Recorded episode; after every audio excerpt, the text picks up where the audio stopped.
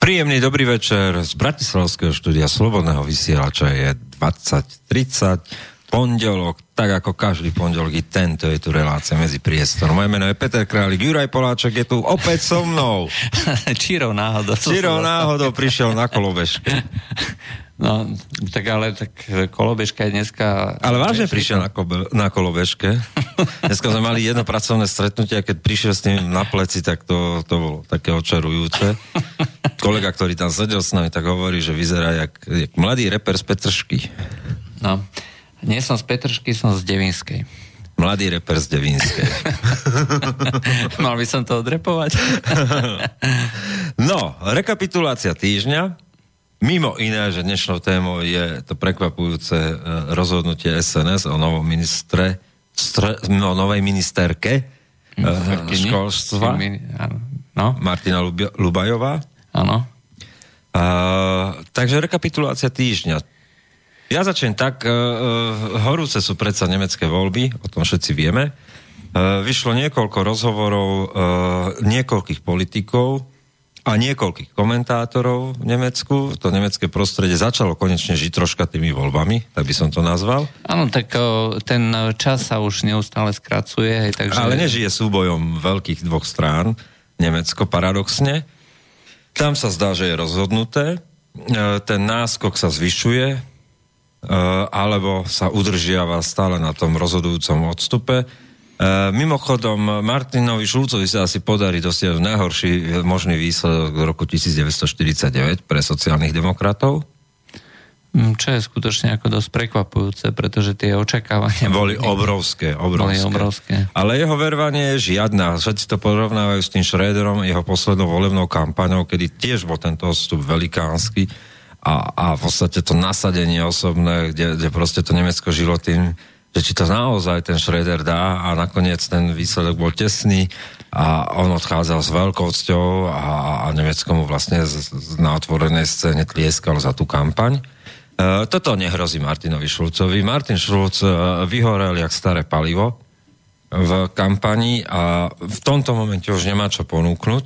Avšak na, na strane malých strán, ako je ef dé pé, De Linke, De Linke, a Greeni, teda Zelení a á ef dé sa odohráva neuveriteľný súboj, neuveriteľné debaty, ktoré komentátori hovoria, že to má tú pravú šťavu a vlastne sa hrá o tretie miesto, ktoré je stále otvorené. Neustále sa v tých prieskumoch jedna cez druhu predbiehajú tieto strany. Posledný výstup bol taký, keď uprostred debaty šéfka á ef dé odišla z televízneho štúdia. Teraz zopakovala v ostrom slovnom súboji z De Linke niekoľko výpadov na adresu líderky a kde si vymenali slova také, že, že skutočne diváci prežívali jedno veľké, veľké hecujúce divadlo doslova v tej diskusii. Rovnako to zažili pri debate šéfa ef dé pé Lindnera so lídrom Zelených. A vlastne to je to korenie nemeckej kampane. To, čo všetci hľadali, že čo bude korením nemeckej kampane, nakoniec sa ukazuje reálne, že, že ten skutočný zápas sa odohráva medzi malými stranami. Čo pre tieto malé strany do budúcnosti znamená e, veľmi veľa, pretože na jednej strane sa hrá o, o koalíciu ef dé pé, cé dé ú. Dneska vieme, že Christopher Lindner hovorí, že on do takéto koalície moc nechce ísť, vyhýba sa jej, nastolil podmienky, ktoré sú to, a sú to veľké škrty, veľké škrty v sociálnom systéme, e, daňová reforma. E, Vyzerá to tak, že e, reálne e, nemá záujem. Nemá záujem, koalície. Je to naozaj naloženie tak Merkelovej na krk, že tá by to psychicky neuniesala, pretože to nie je človek reforiem a nikdy nebola. E, Na druhej strane es pé dé, tak tá už vôbec nie, tá si nevie predstaviť rušenie sociálnych štandardov v Nemecku. No a hovoria tejto koalícii ešte potom ďalšej, že by mohla byť ef dé pé, cé dé ú a Zelení, volajú to koalícia Jamajka. Áno, tie farby sú zvláštne. Že jamajská koalícia, tak to už vylúčili všetci. Vyzerá to tak, že tak či onak, či vyhrá cé dé ú alebo nejaký lepší, horší výsledok urobí es pé dé, bude pokračovať dvojkoalícia s najväčšou pravdepodobnosťou. A tu je to zaujímavé, veľa nemeckých komentátorov hovorí, že to bude zároveň koniec týchto dvoch veľkých strán, pretože sa rovno môžu zlúčiť. Dneska už prakticky nevidno žiadne, žiadny rozdiel medzi politikou týchto dvoch strán, aj takže nie je dôvod na ich nejakú existenciu. Z es pé dé proste sa posunula do stredu, rovnako ako cé dé ú. cé dé ú je tam už dlhodobo. Aj, a dokonca niektoré, niektoré kroky sú skutočne až ľavicové, hej, takže um, hovoriť o cé dé ú ako o pravicovej strane je skutočne zavádzanie. Smiešné, ak nie smiešné. Uh, a práve preto vychádza ako reformná strana z volebného zápasu ef dé pé, Linderová strana, a práve preto uh, aj ten VAR v tom prostredí liberálno-demokratickom, v tomto politickom priestore, aj v Európe najviac cítiť a, a najviac tam cítiť opäť po rokoch, e, po rokoch niečo ako slovo reformy, ktoré tu takmer od roku dvetisícšesť absentovalo jedenásť rokov v tom politickom zápase. Je to vidieť a cítiť, že m, tí jednotliví, m, a treba povedať mladí lídri, to nie sú proste... tridsaťosemročný Christian Lindner je, je nemecký Emmanuel Macron.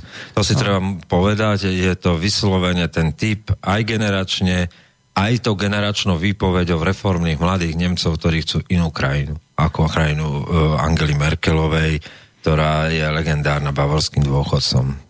No, áno. Takže ak hovoríme, ak sme hovorili v komentároch o tom, že tu sa vlastne chystajú veľké zmeny, reformné zmeny, tak skutočným nositeľom, povedzme tým ideovým nositeľom týchto reformných zmien bude práve ef dé pé. Na výsledky týchto volieb skutočne budeme zvedaví, budeme to často zrejme komentovať a budeme vlastne sledovať, akým spôsobom sa tento zápas vyvíja. Ale otvorene povedané, na tom, na tej pozícii tých najväčších strán tam neočakávame vôbec, vôbec žiadne prekvapenie. Ani prekvapenie, aj. ani nejakú zmenu a, a vlastne už nikto od neočakáva od nich nič. Tak. Dobre, e, Rusko, diplomati, válka diplomatu. No, čo sa týka... Klony útočia, impérium vracia úder. Ono, vyzerá to tak, že Amerika je nervózna, americkí diplomati sú veľmi nervózni a snažia sa no, vlastne zachytiť ten nástup Ruska, aj ten diplomatický, ale aj vojenský, geopolitický, a ako keby sa im nedarilo a tá nervozita potom z toho zákonite vyplýva. To, čo urobili pred nejakými troma týždňami, že vlastne Rusov vysánkovali, vysánkovali a dali im štyridsaťosem hodín na uzavretie kompletne celého konzulátu. To je nevydaný krok. To je v diplomatické reči je to nie, niečo, ako keby uh, si uh, niekto pos, uh, sa niekto postavil voči pozadiu toho druhého a kopol ho niekam. Hej? A skutočne to takto vlastne bolo v tomto, v tej diplomatickej reči. Jednoducho to bol um, zákerný podpásový úder. Ako Rusi nemajú problém s tým, že Američania im vracajú, hej, že niečo na, v tej, na tej diplomatickej scéne.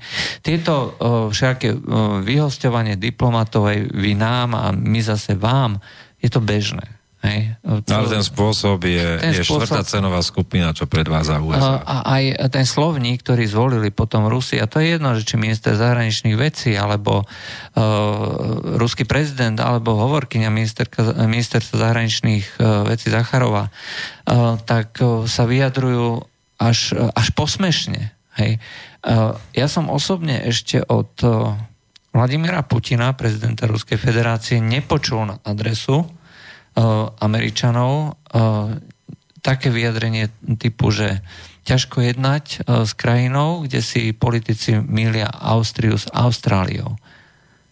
A v podobnom štýle sa vyjadrujú dneska všetci americkí diplomati, teda ruskí diplomati voči Američanom. A hovorí to o veľmi nízkej politickej kultúre a o tom, o strate rešpektu zo strany, zo strany Ruskej federácie. Vidieť tú nervozitu vlastne potom sa odráža v celom svete. Hej? A Rusi sa snažia Američanom vráti ten úder. Spravili proste to, že v Amerike sú aj medzinárodné inštitúcie, ktoré majú vlastné diplomatické zastúpenie, ktoré je nezávislé od toho americko-ruského. Konkrétne ide o O S N, ktoré, pri O S N je delegovaných stopäťdesiatpäť diplomatov, ruských diplomatov, ktorí sú ale nezávislé, nezávislé od tých amerických, povedzme, schvaľovacích postupov. Čiže akreditáciu O S N vydáva O S N, nie Amerika. A človek, ktorý ide vlastne na tento pás, diplomatický pás do O S N, je diplomatom v podstate O S N, hej, nie diplomatom americkým, alebo teda uh, ruským. No, O S N je subjektom medzinárodného práva. Subjektom med... má právo... A má stopäťdesiatpäť ľudí a Rusko teraz povedalo, OK, keď teraz chcete takúto paritu, hej, že všetko zrkadlové, tak ešte znížili, ešte viacej zoškrtali americké zastupiteľstvo, americkú diplomatickú misiu o stopäťdesiatpäť ľudí, ktorých vlastne Američa, Rusi majú vlastne v O S N. Um, povedzme si rovno, že v tomto momente Američania budú schopní prevádzkovať snáď už len Moskvu a Petrohrad, viacej nie. Hej. Pár ľudí budú, budú mať, budú mať v Petrohrade, pár a, a zvyšok zastúpenia budú mať v Moskve a tým skončili. Hej. Samozrejme bude to, bude nasledovať zavretie nejakých konzulátov, samozrejme potom dajú Američania Rusom aj nejaké tie podmienky, že teda keď my sme museli zavrieť konzuláty, tak aj vy si musíte zavrieť. Hovorí to o tom, že sa tá diplomatická scéna americko-ruská dostáva na úroveň, na ktorej ešte nikdy nebola. Naposledy to bolo ešte za čias medzi tých bojov medzi Sovietským zväzom a Spojenými štátmi, to znamená začiatok studenej vojny, ale v novodobých dejinách, to znamená za možno, ale studené vojny šesťdesiatych rokov po nástupe Nixona, to išli priame linky do Kremla. A... Ale priame linky dneska, no tak dobre sú mobily, ale linky toho typu dneska už ani nie sú. Hej. Diplomatické linky, tak? Diplomatické linky. Sprostredkovateľi, ale dneska není tento dialog. Nie, dokonca už sa nerozprávajú ani ministri zahraničných vecí, čo už je, čo povedať. A v tomto momente sa pozícia Rexa Tillersona otriasol základ, pretože uh, sú dve možnosti, uh, ako preniklo z Bieleho domu. Prvá možnosť je, uh, že uh, Donald Trump uh, takto preniklo z Bieleho domu, alebo zo zdrojov z Bieleho domu, že uh, to zavretie toho konzulátu v San Francisku, o tom rozhodol priamo Donald Trump. Uh, buď o tom nevedel, a tá fama je falošná, ale potom uh, to ukazuje, alebo hovorí o tom, že už ne- neovláda nič. Druhá možnosť je, že jednoducho sa skutočne zviezol na cestu toho hovádzkeho vyjadrovania, diplomatického vyjadrovania a tým pádom vlastne skončil dialog, akýkoľvek dialog. Bude to veľmi ťažké, pretože sa v tomto momente s Rexom Tillersonom prakticky nezhodujú v ničom. Donald Trump ako prezident Spojených štátov vydáva úplne protichodné vyhlásenie ako minister zahraničných vecí, ktorý je v podstate v tej hierarchii nejakou treťou, treťou osobou a keby sa niečo stalo, tak by mal v podstate viesť Ameriku. Takže to je nemysliteľné, doslova. No a... No, povedzme si otvorene, Rex Tillerson má spočítané dni a, a dokonca on aj sám už to tak cíti, že, že nie je ďalšia možná spolupráca. Steve Bannon pre Zeit hovorí o, o vnútornej vojne e, republikánov, ktorá vyvrcholí vlastne v týchto a budúcich týždňoch e, a môže viesť buď odvolaniu Trumpa, buď úplnej likvidácii toho výdobytku z volieb e, dvetisícšestnásť, alebo až úplnej militarizácii Trumpa. Zdá sa, že Trump je, môj osobný odhad je, že Trump je schopný prežiť čokoľvek, je schopný sa prispôsobiť, aj to znamená, že pokiaľ mu takýmto spôsobom zmanipulujú vlastne celé okolie a všetci odídu a prídu tam noví ľudia, ktorí už budú vlastne podľa chuti tých neokonov, nebude s tým mať nejaký zásadný problém. No, Donald Trump nemá názor, má len záujmy e, byť prezidentom. A, a z toho to už dnes vidieť, že v ostate na krku má zavesených e, troch generálov, ktorí ho riadia, prídu ďalší zrejme. A nehovoriť o tom, že vlastne aj to rodinné zázemie je podivné z toho politologického hľadiska. Ivanka Trumpová, jeho dcéra, je demokratka aj, a Jared Kushner, jeho zať, je čistý neokon, ktorý je naviac ešte previazaný cez podnikateľské a iné aktivity na také známe meno Georgea Sorosa. Hej, takže to, čo vlastne aj on sám kritizoval, tak sa mu nejakým spôsobom znova vracia do tej, do tej politickej spálne. No, skutočne to bude ešte zaujímavé, ale ja som chcel ešte podotknúť, že to, čo vlastne momentálne prebieha na tej vnútornej americkej politickej scéne, má vlastne aj odraz na tej medzinárodnej scéne. Hej, v tomto momente sa tá militarizácia prejavuje uh, hlavne v oblasti Blízkeho východu, kde uh, americké uh, sily alebo americké uh, velenie tých koaličných uh, vojsk uh, podporuje um, tú časť v Sýrii, ktorá je niekde uh, na severovýchode, to je vlastne to spoločné kurdsko-arabské vojsko. A v momente, ako začala sýrska armáda dosahovať obrovské úspechy, kde sa jej vlastne podarilo, a to sme v podstate už tiež hovorili, sa jej podarilo kompletne oslobodiť tú dlhé roky obklúčenú mestskú časť Dajr az-Zaur. Hej, tak v tomto momente, keď už bolo jasné, že sily Islamského štátu sa neudržia, tak zaútočili vlastne celá tá, um, s pomocou amerických vojsk, zaútočila vlastne celá tá kurdsko-arabská koalícia a došlo vlastne k tomu, že obsadili vlastne celý ľavý breh Eufratu a prenikajú vlastne z tohto prostredia už informácie o tom, že Američania tvrdia, že nedovolia uh, Rusom uh, a sýrskej armáde preniknú na druhý breh, pripomínam, že to je Sýria. Hej, to znamená, je to jedna krajina, ale je tu naproste takýto zámer. Čiže vlastne oni prenikli až priamo k tomuto mestu na druhý breh Eufratu a dnes máme vlastne už v tesnom kontakte, v tesnej blízkosti obidve tieto vojska, čiže posilnené vojsko sýrskej armády o ťažkú techniku iránskych republikánskych gárd, zároveň je tam, sú tam aj ruské jednotky, samozrejme aj rôzne milície, či už Hizballáh, alebo palestínske milície, alebo milície rôznych kmeňov. A uvidíme, že akým spôsobom sa to vlastne bude vyvíjať ďalej.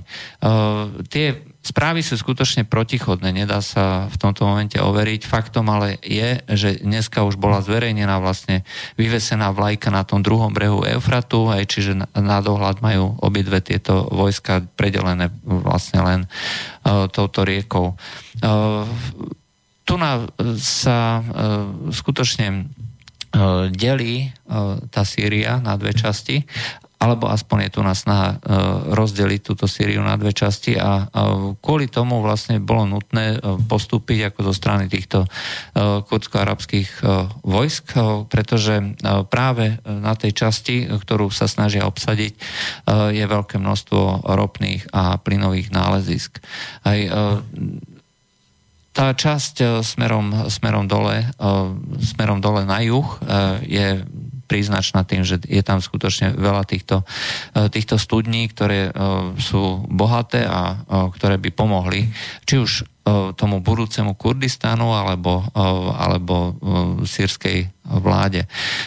Je viac ako evidentné, že Kurdi chcú obsadiť čo najviac a zdá sa, že chcú vlastne celú túto oblasť vyčistiť. Zo strany Arabov už prichádzajú správy, že sa im to príliš nepáči a pokiaľ budú vlastne neustále ako postupovať takýmto spôsobom a budú sa snažiť vytlačať Kurdov z oblasti, ktoré obsadia, teda Arabov, aj tak môžu sa vlastne obrátiť aj oni proti ním. V Turecku v tomto momente v Ankare sa zišli predstavitelia arabských kmeňov aj na, z území obsadených Kurdami a jednajú o tom, že akým spôsobom budú postupovať ďalej. Hej, prichádzajú správy zo znovu otvorených škôl, hej, tých, tých území, ktoré boli vlastne oslobodené, že Kurdi zavádzajú do škôl výuku, ktorá je podľa ich predstav, hej, čiže je vyslovene kurdizovaná, ak to takto mám nazvať, a kde sa vlastne potlačajú tie nejaké arabské prvky, čo sa samozrejme nepáči ako týmto miestnym kmeňom. No a pokiaľ to bude pokračovať takto ďalej, tak sa môžeme čakať skutočne na veľmi zaujímavé, zaujímavé časy. Ale základom je v tomto momente, že Sýrska, sýrska armáda obsadila kompletne celý pravý breh Eufratu, teda v tej hornej časti smerom ku Dajr az-Zaur, a snaží sa vlastne vyčistiť od zvyškov toho islamského štátu. Snaží sa vytlačiť aj ďalšie jednotky, ktoré boli podporované Američanmi na juhu, a tým pádom vlastne obsadiť maximum toho územia, ktoré vlastne doteraz neovládali v uplynulých rokoch. Samozrejme, to bude ešte trvať dlho. Aj toto nie je záležitosť na pár dní alebo na pár týždňov, ale tá iniciatíva to proste je. Zo strany Američanov je evidentná snaha vlastne vytvoriť niečo, Kurdistan. Kurdistan a zrejme tie výzvy o tom, aby si Kurdi rozmysleli referendum, ktoré sa chystá o samostatnosť, tak prebehne a s veľkou pravdepodobnosťou prebehne pod americkým patronátom. Kurdi sami sa už vyjadrili, že chcú mať čo najväčšie hranice a tie hranice si budú brániť, nepustia ich.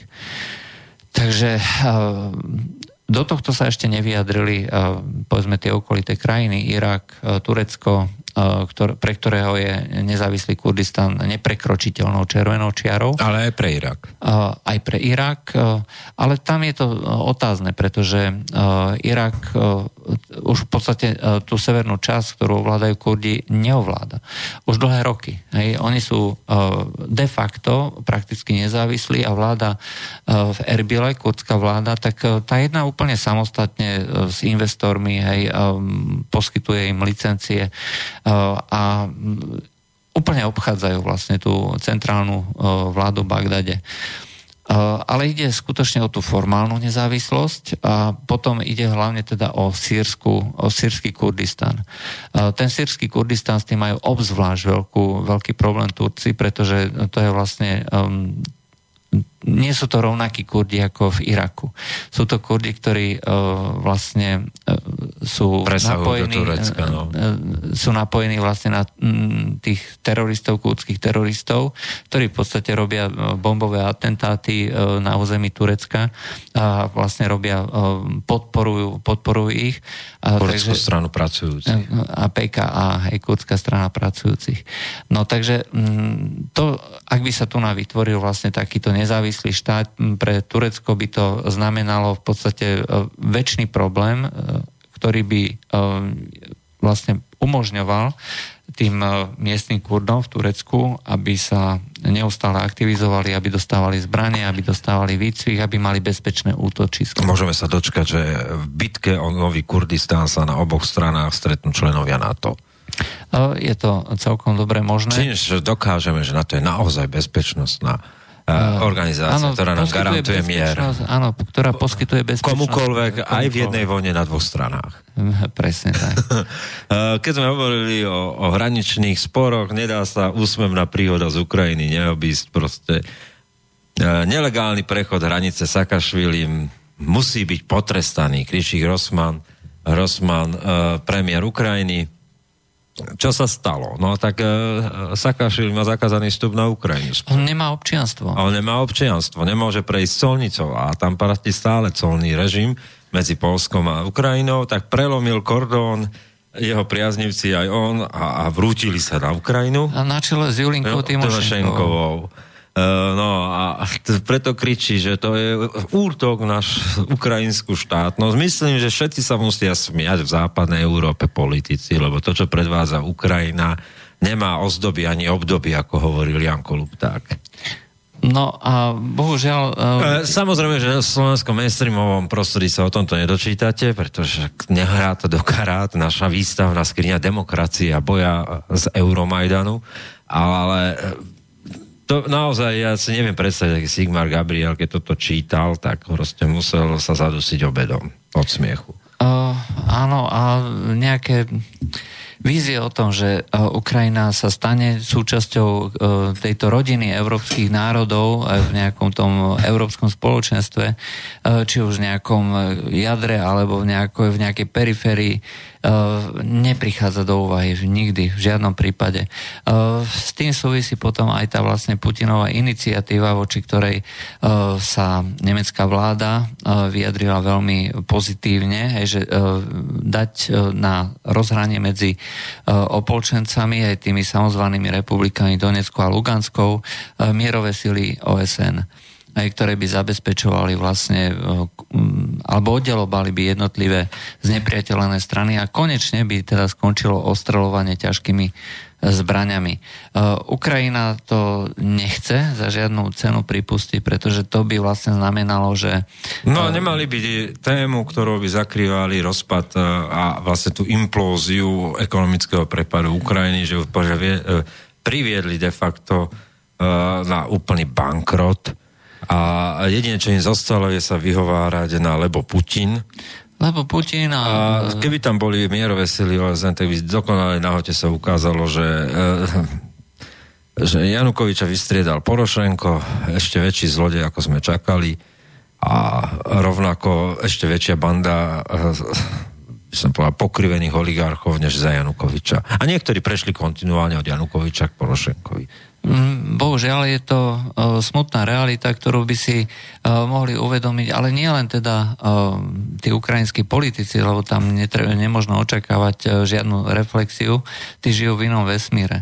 Ale mohli by si to konečne začať uvedomiť, a, ale a hlavne verejne, verejne priznať aj naši politici. Oni si to priznávajú súkromne, ale už je najvyšší čas, lebo príde zase Julinka Timošenková a zo strany, ja neviem, od Maďarska na podkarpatskú Rus sa vrúti armáda Saakašviliho v počte dvanásť ľudí a znova zrúti nejakú už a tak rozpadnutú colnicu ukrajinskú a opäť budeme čítať o ďalšom incidente.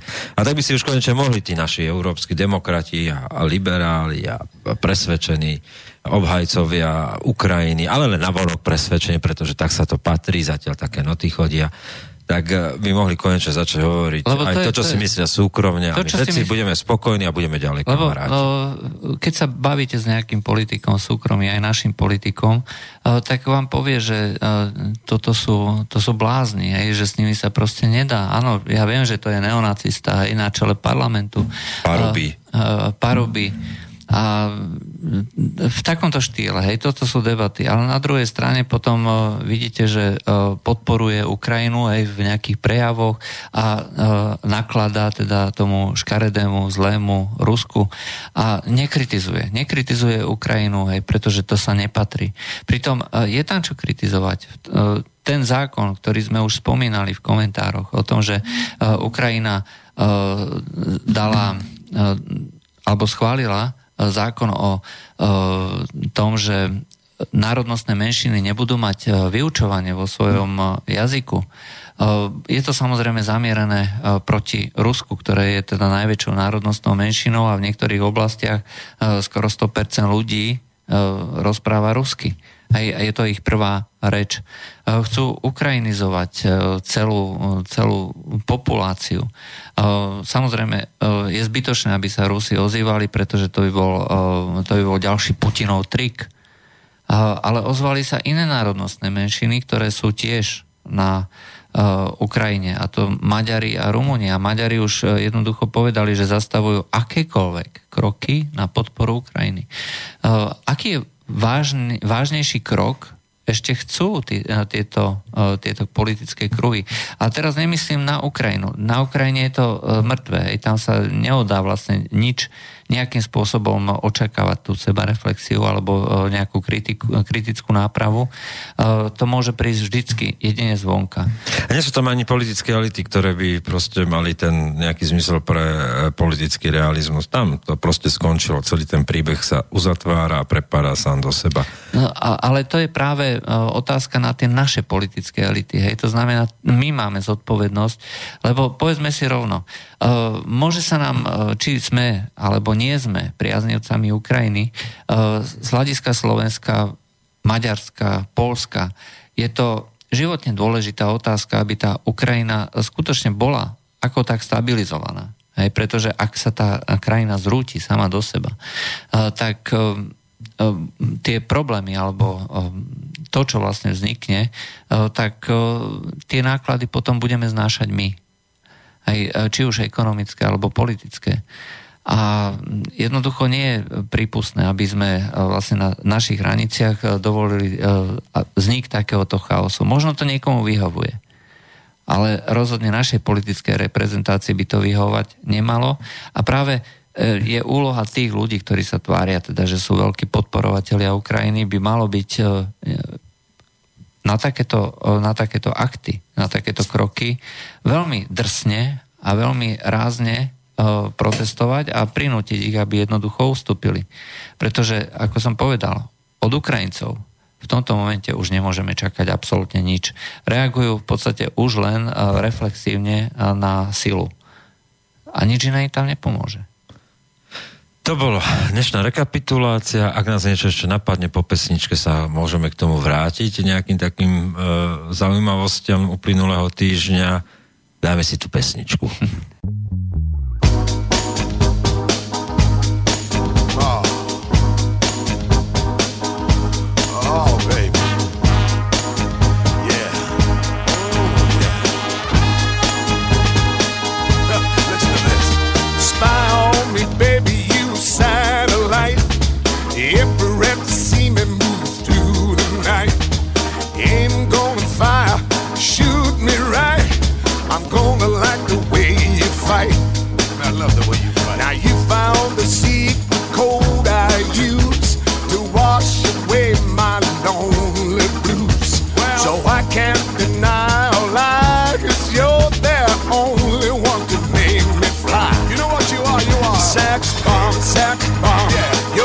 Sex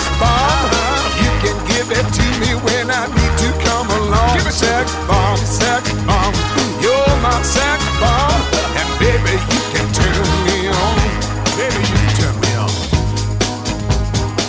You know what you're doing to me, don't you? I know you do. Now don't get me wrong, ain't gonna do you no harm. No, this bomb's for loving and you can shoot it far. I'm your main target, come and help me ignite. Love struggle holding you tight. Hold me tight, dog. Make me explode, although you know the route to go to sex me slow. And yes, I must react to claims of those who say that you are not all that. Sex bomb, sex bomb, well, you're my sex bomb. You can give it to me when I need to come along. Sex bomb, sex bomb, yeah, you're my sex bomb.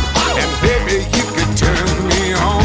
Turn me on, y'all. Sex bomb, sex bomb, uh-uh. You're my sex bomb. Sex bomb. And you can give it to me when I need to come along. Sex bomb, sex bomb, you're my sex bomb. And baby, you can turn me on.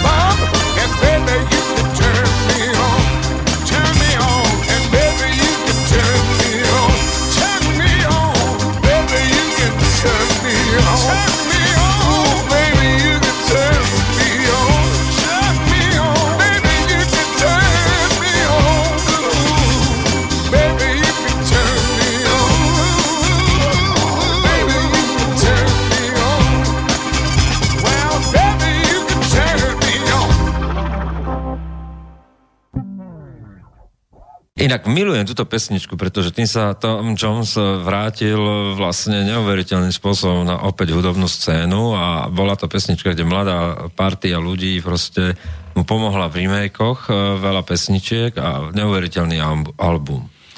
To bol taký ako sexbomb Tom Jones a, a taká sexbomba rozbuška európskej téme je dávky migrantom, ako to teda bude.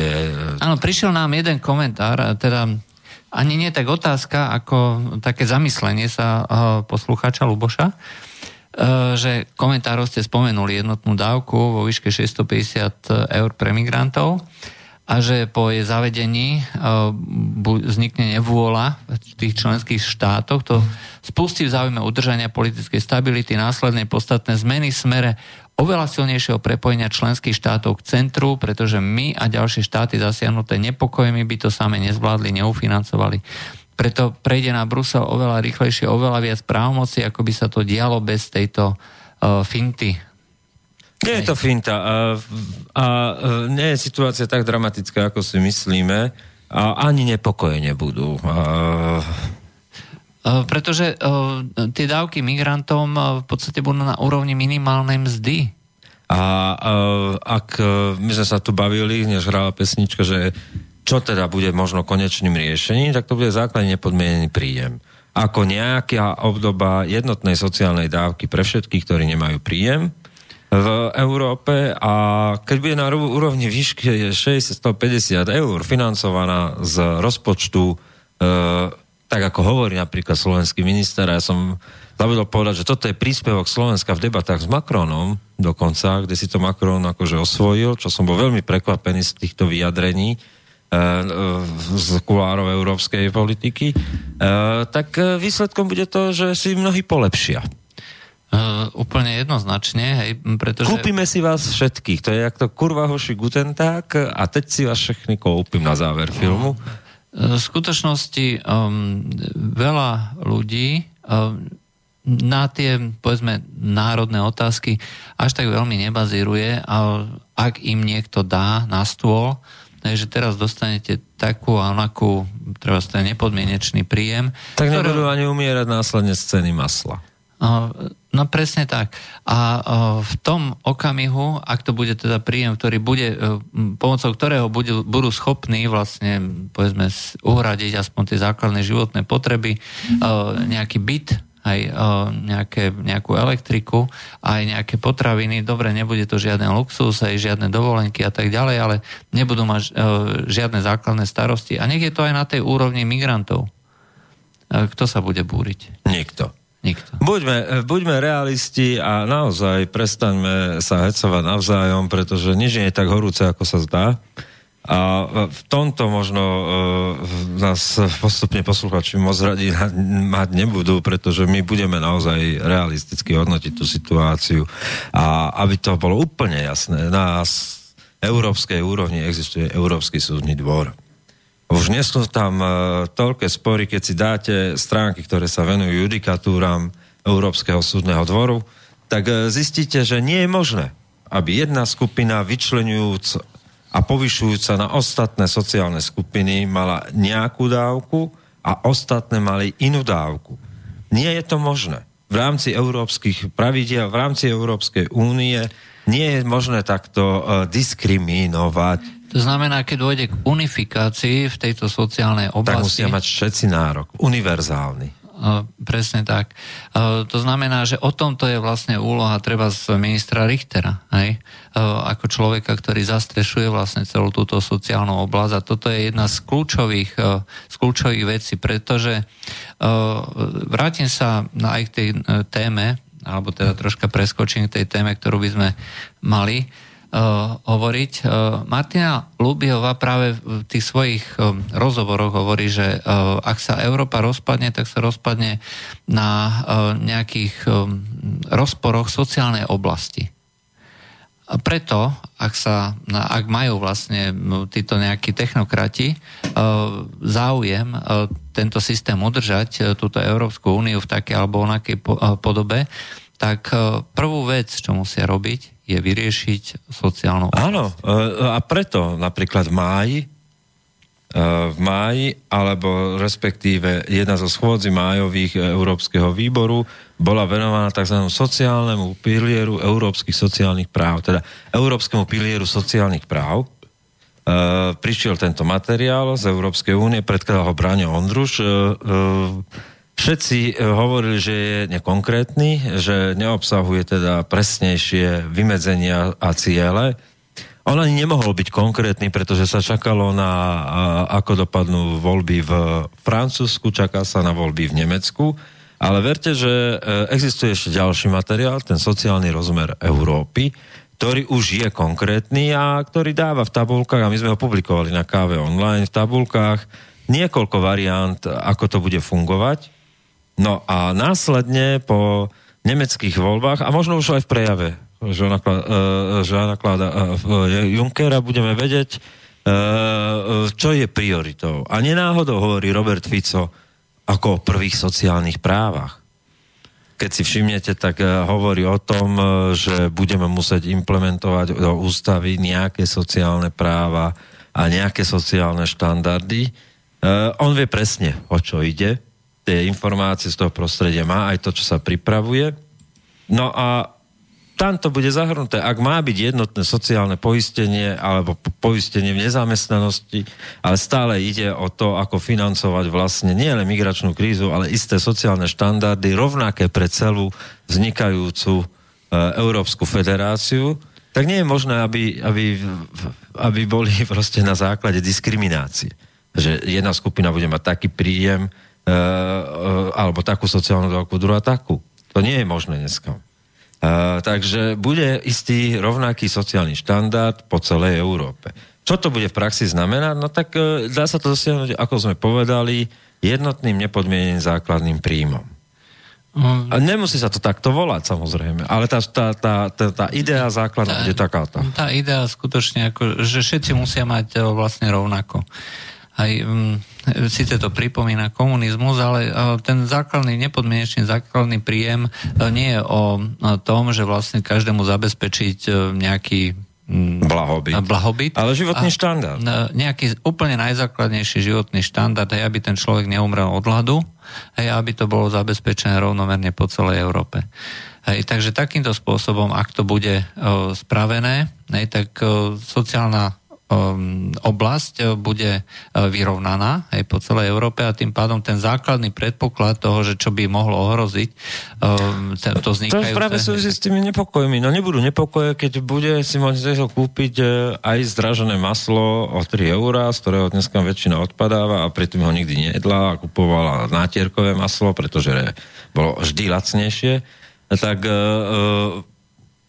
tak proste bude si musieť kúpiť masla viac a nebude štrajkovať. Mm, presne tak. No. A ostatné prekryjeme pochodom proti korupcii. Štvrtým, piatým, siedmým, dvanáctým. No, naši um, povedzme novinári, hej, ja ich tak nazvem, aby sme, lebo ešte nie je desať hodín. Uh, vždycky ako sa vedia správne postaviť k téme, hej, ktorú im niekto predhodí a vždycky to nejakým správnym spôsobom zmedializujú. Takže ho, nie je nutné sa tým príliš uh, zaťažovať. Hej. Ale uh, to, čo vlastne majú um, povedzme ľudia, si, alebo si myslia, a čo sme si v podstate aj uh, mysleli my, hej, že uh, ešte pred nejakými dvoma, troma rokmi, že pokiaľ migranti dostanú rovnakú dávku po celej Európe, ktorá bude v niektorých krajinách, teda ako je Slovensko alebo Rumunsko, ďaleko vyššie ako je treba nejaký medián, hej, ktorý ľudia potrebujú na život, tak že to vzbudí vlastne obrovský, obrovské nepokoje. Hej, lebo taká to bola pôvodne uh, predstava, ale v momente, ako sa... Uh, v momente, ako sa... Ako sa to celé zabalí, hej? Do, že vlastne do, ideme do... bojovať za sociálny štandard v Európe, urobíme tomu pé er, tak verte, že ak tomu referendu o jadre príde osemdesiat percent a sedemdesiat percent to hodí sa. Uh, áno, pretože uh, ak niekomu ponúknete na Slovensku, hej, že tento nepodmienečný základný príjem a každý to bude mať na tanieri, že odteraz, keď budeš nezamestnaný, dostaneš toľko a toľko a nebude, nemusíš, sa, nemusíš sa starať, hej. Proste zabezpečíme ti ten základný životný štandard a budú to mať na tejto úrovni aj migranti. No koho to už bude zaujímať? A ešte ti k tomu povolíme sto eur týždenne si zarob cez job centra, zrušia sa úrady práce, budú job centra, tak ako ich poznáme v Británii, urob si sto eur alebo inde v Európskej únii. Týždenne na ruku. Na ruku a nás to nezaujíma. No. A, a zrazu ste na tisíc eurách a sme vlastne na európskom štandarde celkovo. No. A migranti dostanú ten nepodmienečný základný príjem tiež, ale no. nikoho to už trápiť nebude. No, pretože si kúpil štyri maslá viac, ktoré dva, dve vyhodí na konci mesiaca, lebo aj tak ich jesť nebude. Uh, možno, že to niekoho zaráža, hej? A možno sme tomuto cynickí a možno sme tomto bereme ilúzie o, o nepodmienečnom o hrdelnom boji za národné práva, ktoré tu niekto predvádza a pritom sedemdesiat uznesení Európskeho výboru odhlasuje len taká parádička, ale vám to predostiera, ako strašne bojuje za vaše práva národné a neviem čo pritom. Ináč, vieš čo, zarazia ma jedna vec, ja som si pozeral Český výbor pre európske záležitosti. Áno. Uh, to, to je to neskutočné diskusie. To je radosť čítať. Keď hej? čítaš tie zápisnice, tak to je úplne iný vesmír. To oni sa tam normálne hádajú, oni hľadajú, že čo to na nás teraz tá Európska únia... Čo to znamená, unie, vieš? Co to tá Európska únia na nás zase vymyslela? Ale to teda tady nemôžeme dopustiť, to musí do parlamentu, parlament sa k tomu musí vyjádriť. Rozdiel medzi uznesením, a toto chcem povedať, rozdiel medzi uznesením Slovenského výboru pre európske záležitosti a výboru pre európske záležitosti snemovny poslanecké, poslanecké snemovny parlamentu Českej republiky je v jednej vete. Že výbor zavezuje český, českú vládu, aby trvala na tom, že, socia, že, že sociálna oblasť zostane výsadou národného štátu. Nech si rozhodne akokoľvek. Máme telefón. Áno. Počkaj. Áno. Dobrý večer. Dobrý večer, slobodný vysielač. Áno, nech sa vám páči. No, tu Jozef z Banskej Bystrice, najvás počúvam ohľadom tej minimálnej vzdy a podobne a takéto vetičky.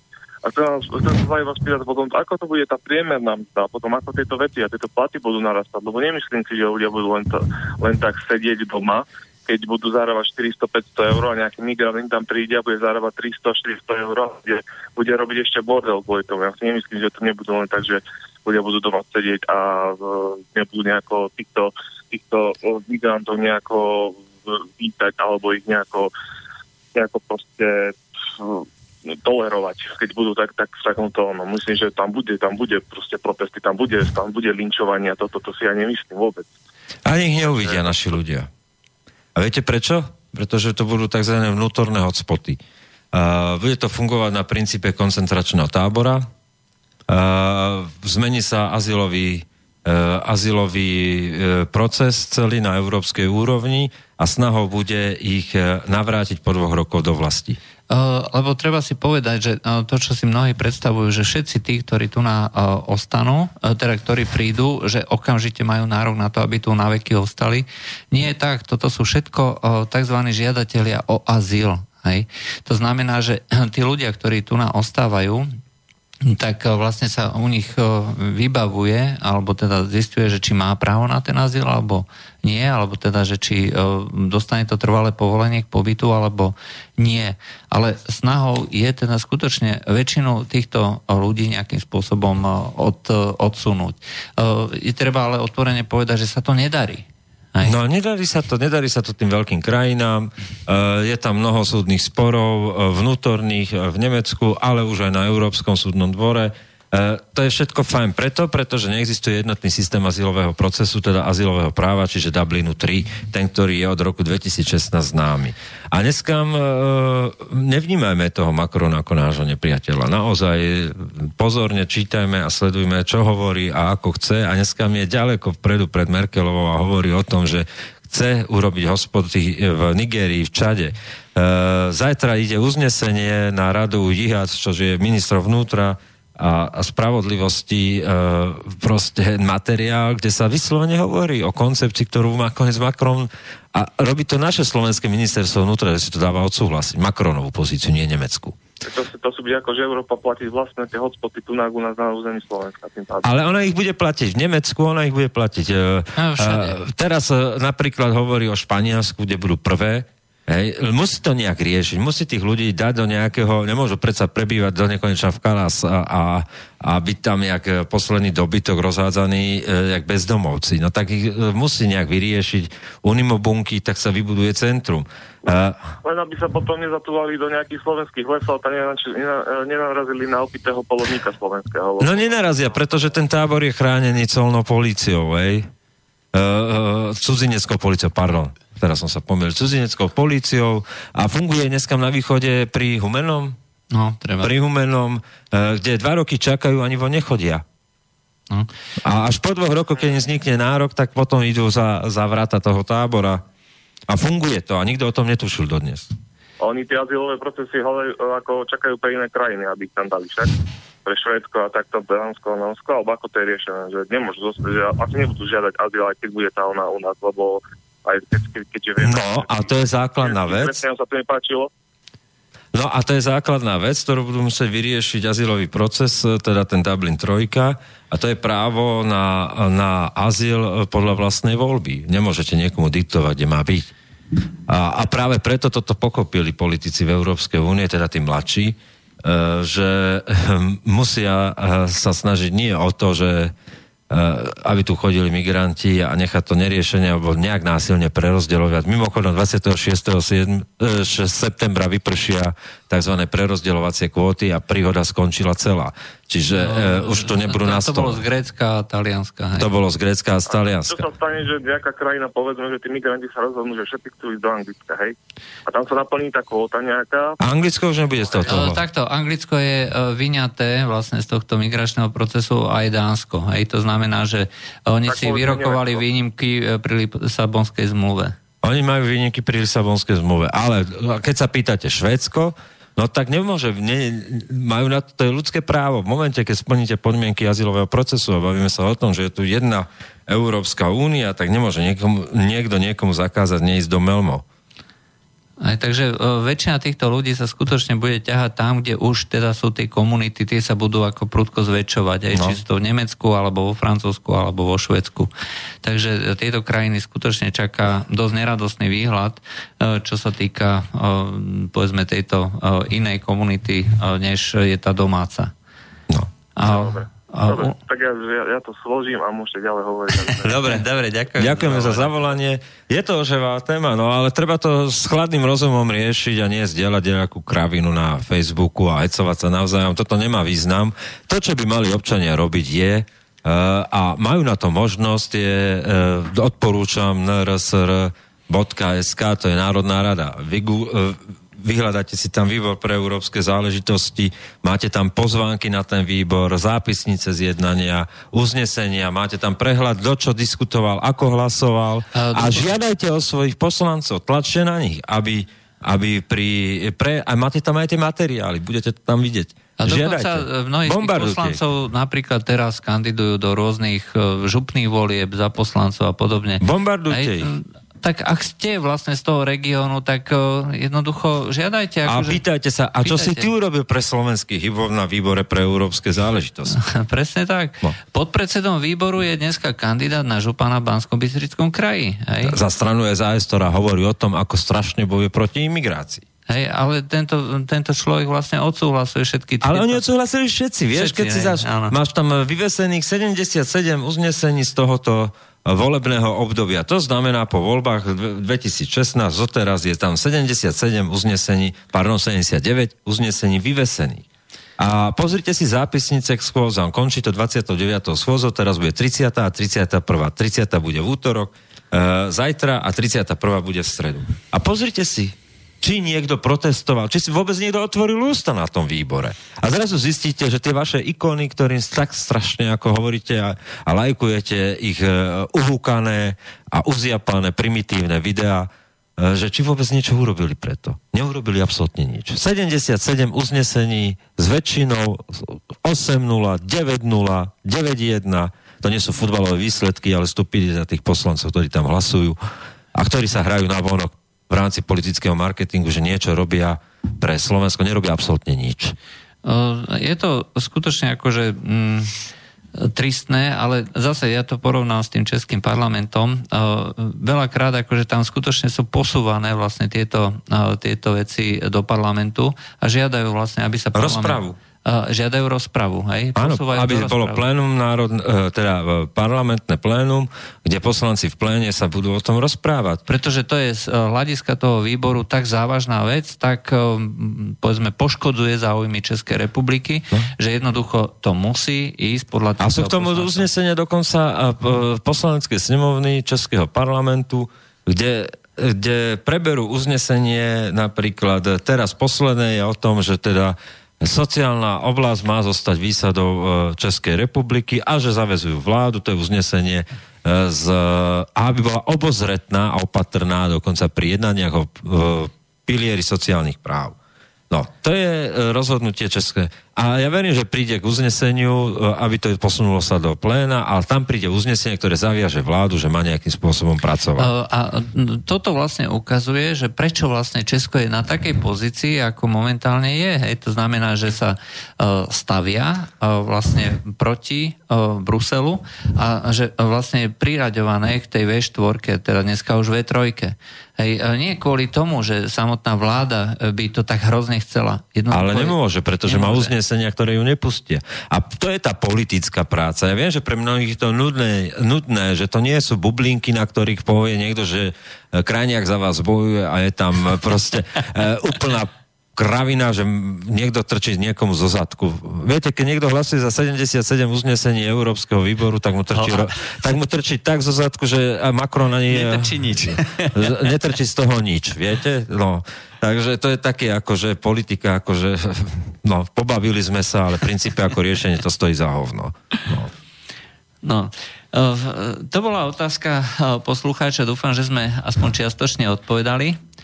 Uh, tu na počkajte, chlapi, počkajte. To si myslíte, že uh, bude môcť vyrobiť tých uh, sto, týž, sto eur týždeň doma na tlačiarni? Tak však to, poďme do toho Merkelovej ňadra a Ficovi jadra.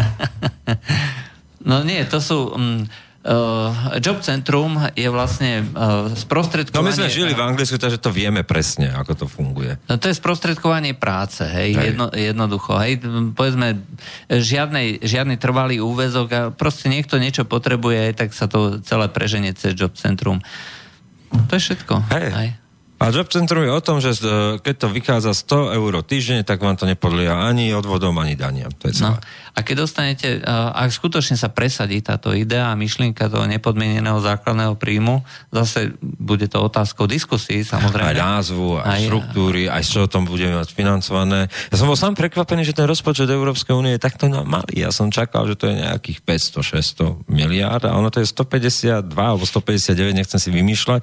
A dokonca ho konštruujú teraz na rok dvetisícosemnásť ako pre, prebytkový. A ono to má svoju logiku. Ja si pamätám na federálnu vládu Československu Václava Klausa, ktorý konštruoval vždy federálny rozpočet ako prebytkový a národné ako deficitné. Boli konštruované. Tedy to ide, tedy to funguje.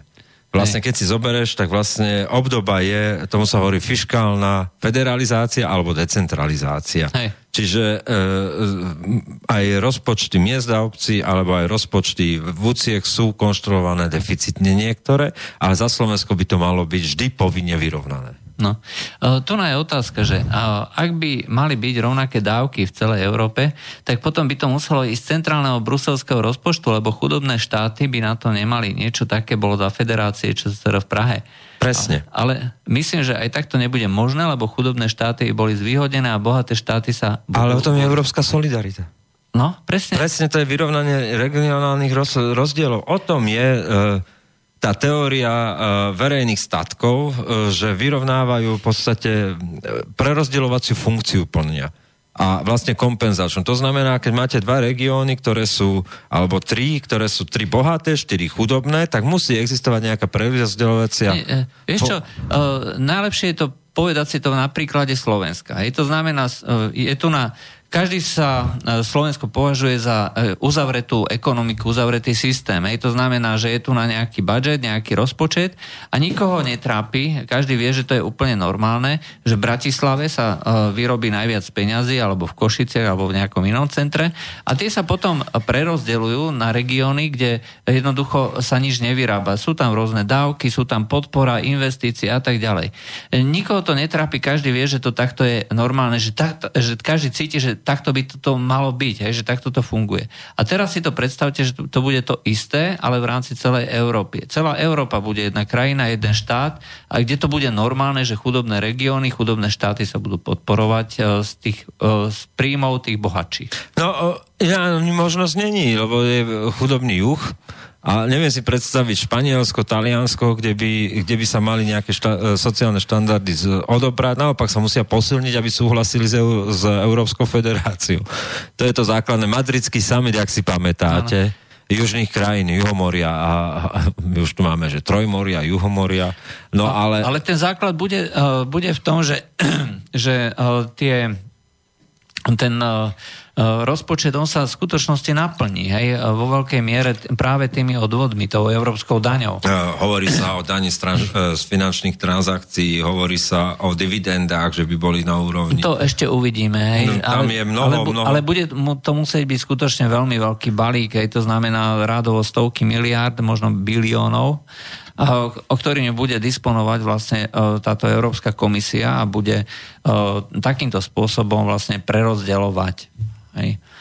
No. Je to normálna funkcia, akože to bude normálna vláda na pôde euroskupiny, ktorá je dneska s Gréckom, to je ten základ nejakého ministerstva financií, vznikne ministerstvo financií.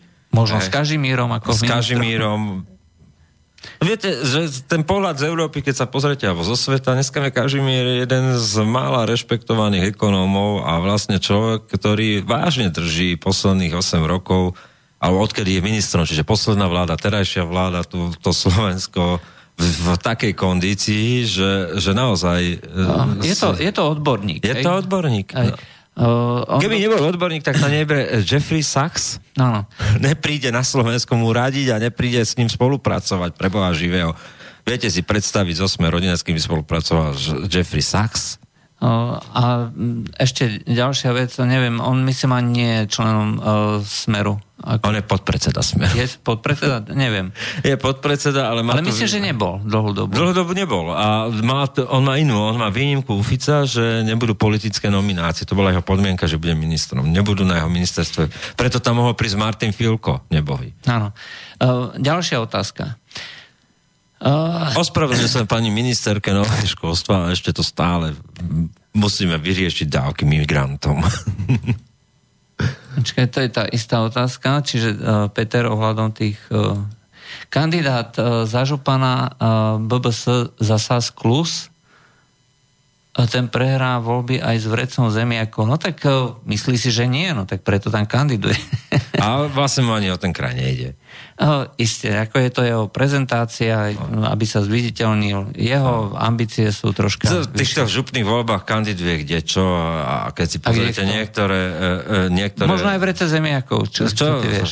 Aj, aj ženský rod od vreca zemiakov. Dobre, migranti. No, pozrite si medzičas. Tam je aj ženský rod od vreca zemiakov. Uh, prejde taký migrant aj zdravotnou prehliadkou, neplatí u nás povinné očkovanie a ďalšie náležitosti. Čo ak je chorý? O tom vlastne budú tie hotspoty. O tom je zajtrajšia schôdza Výboru pre európske záležitosti. Tam je presne definované, ako bude priepustnosť, ako bude fungovať vlastne priepustnosť uh, uh, ľudí z tretích krajín. Máme telefón. Haló, počujeme sa? Á, haló. Haló. Haló.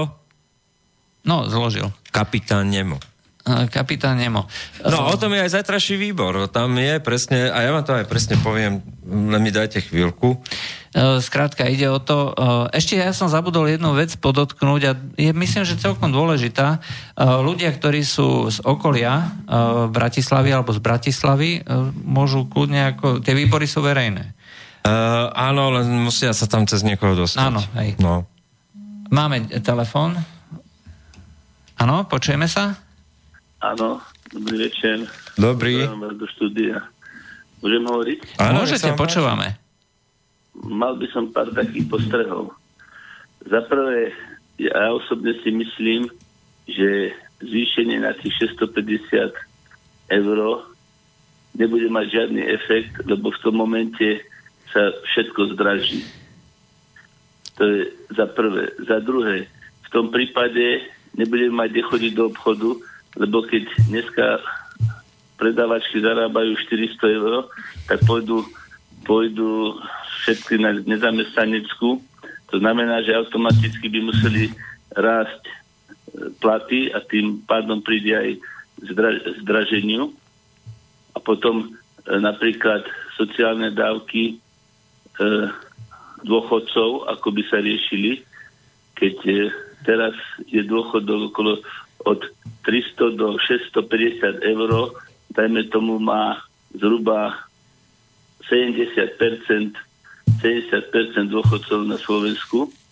To znamená, že tí, ktorí majú vyššie dôchodky, napríklad päťsto eur alebo šesťsto eur, tak potom koľko by mali, keď sa toto všetko zvýši, ako by išli platy v súkromnom sektore hore. Potom by skutočne museli tí, čo robia, zarábať okolo tisícpäťsto eur. Zatiaľ, zatiaľ toľko. Budem, budem na spojení. Chcem, mm-hmm. chcem sa k tomu vyjadriť. Dobre, ďakujeme za zavolanie. No, ja len poviem, že o čom sa zajtra je na tom Európskom výbore, lebo aby sme na to nezabudli, tak tam je návrh nariadenia Európskeho parlamentu a Rady o používanie šengenského informačného systému na účely návratu neoprávnene a sa zdržiavajúcich štátnych príslušníkov tretích krajín. Čiže vyhosťovanie. Vyhosťovanie imigrantov. Návrh nariadenia parlamentu a Rady o zriadení prevádzky používanie systému šengenského v oblasti hraničných kontrol, kontrol čiže posilnenie, posilnenie hraníc. Hej. Preložené do slovenčiny a potom návrh nariadenie a parlamentu o zriadení prevádzke používania informačného systému v, oblis, v oblasti policajnej spolupráce, justičnej spolupráce v trestných veciach.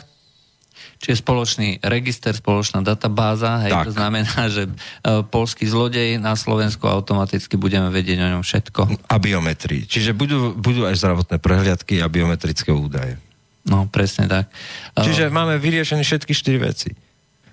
Dôležité je, že akým spôsobom, a o tom bude zajtrajšia diskusia, to posledné v trestných veciach nadväzuje na európskeho prokurátora a to je kľúčový bod tomu, čo definuje jadro EÚ.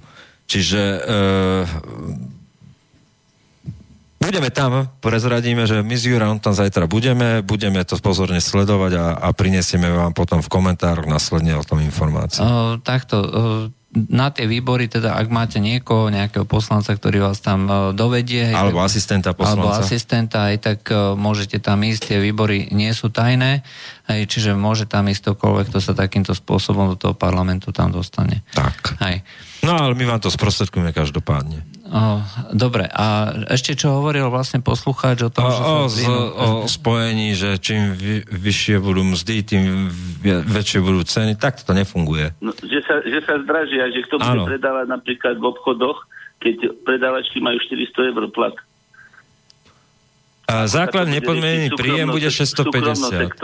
Áno, šesťstopäťdesiat. A o vyslaných pracovníkoch napríklad sa teraz hovorí šesťstopäťdesiat plus cestách, čiže keď toto sa schváli, tak nevyslaný, tak to bude musieť byť minimálna mzda niekde ešte vyššie, alebo nejakým spôsobom formulovaná. Čiže v tomto momente určite, keď sa toto schváli, tak určite stúpnú minimálne mzdy a to sa bude musieť vlastne pretaviť vlastne aj do toho, do všetkých platových záležitostí. Určite stúpnú, stúpnú mzdy. Čo ja vidím ako jeden vedľajší efekt a v tomto momente si myslím, že veľmi žiadaný je, že prudko stupne inflácia. Samozrejme, inflácia spáli dlhy. No. Hej, to je, ľudia prídu o úspory, ale to, čo vlastne dneska chcú vo všetkých krajinách na svete, je zvýšiť te- kontro- infláciu na kontrolovanú úroveň, ale tak, aby všetky dlhy, alebo väčšina, veľká časť dlhov, jednoducho bola to inflácia no pohotená. Áno, a to je to, čo my hovoríme, nemôžeme vstupovať do Európskej federácie s dlhovou brzdou, je to nezmysel. No, presne tak. To Pretože znamená... my zaplatíme tie dlhy potom. No. Uh... Ešte by som sa chcel spýtať, to šesťstopäťdesiat eur bude ako na dospelého človeka rodiny?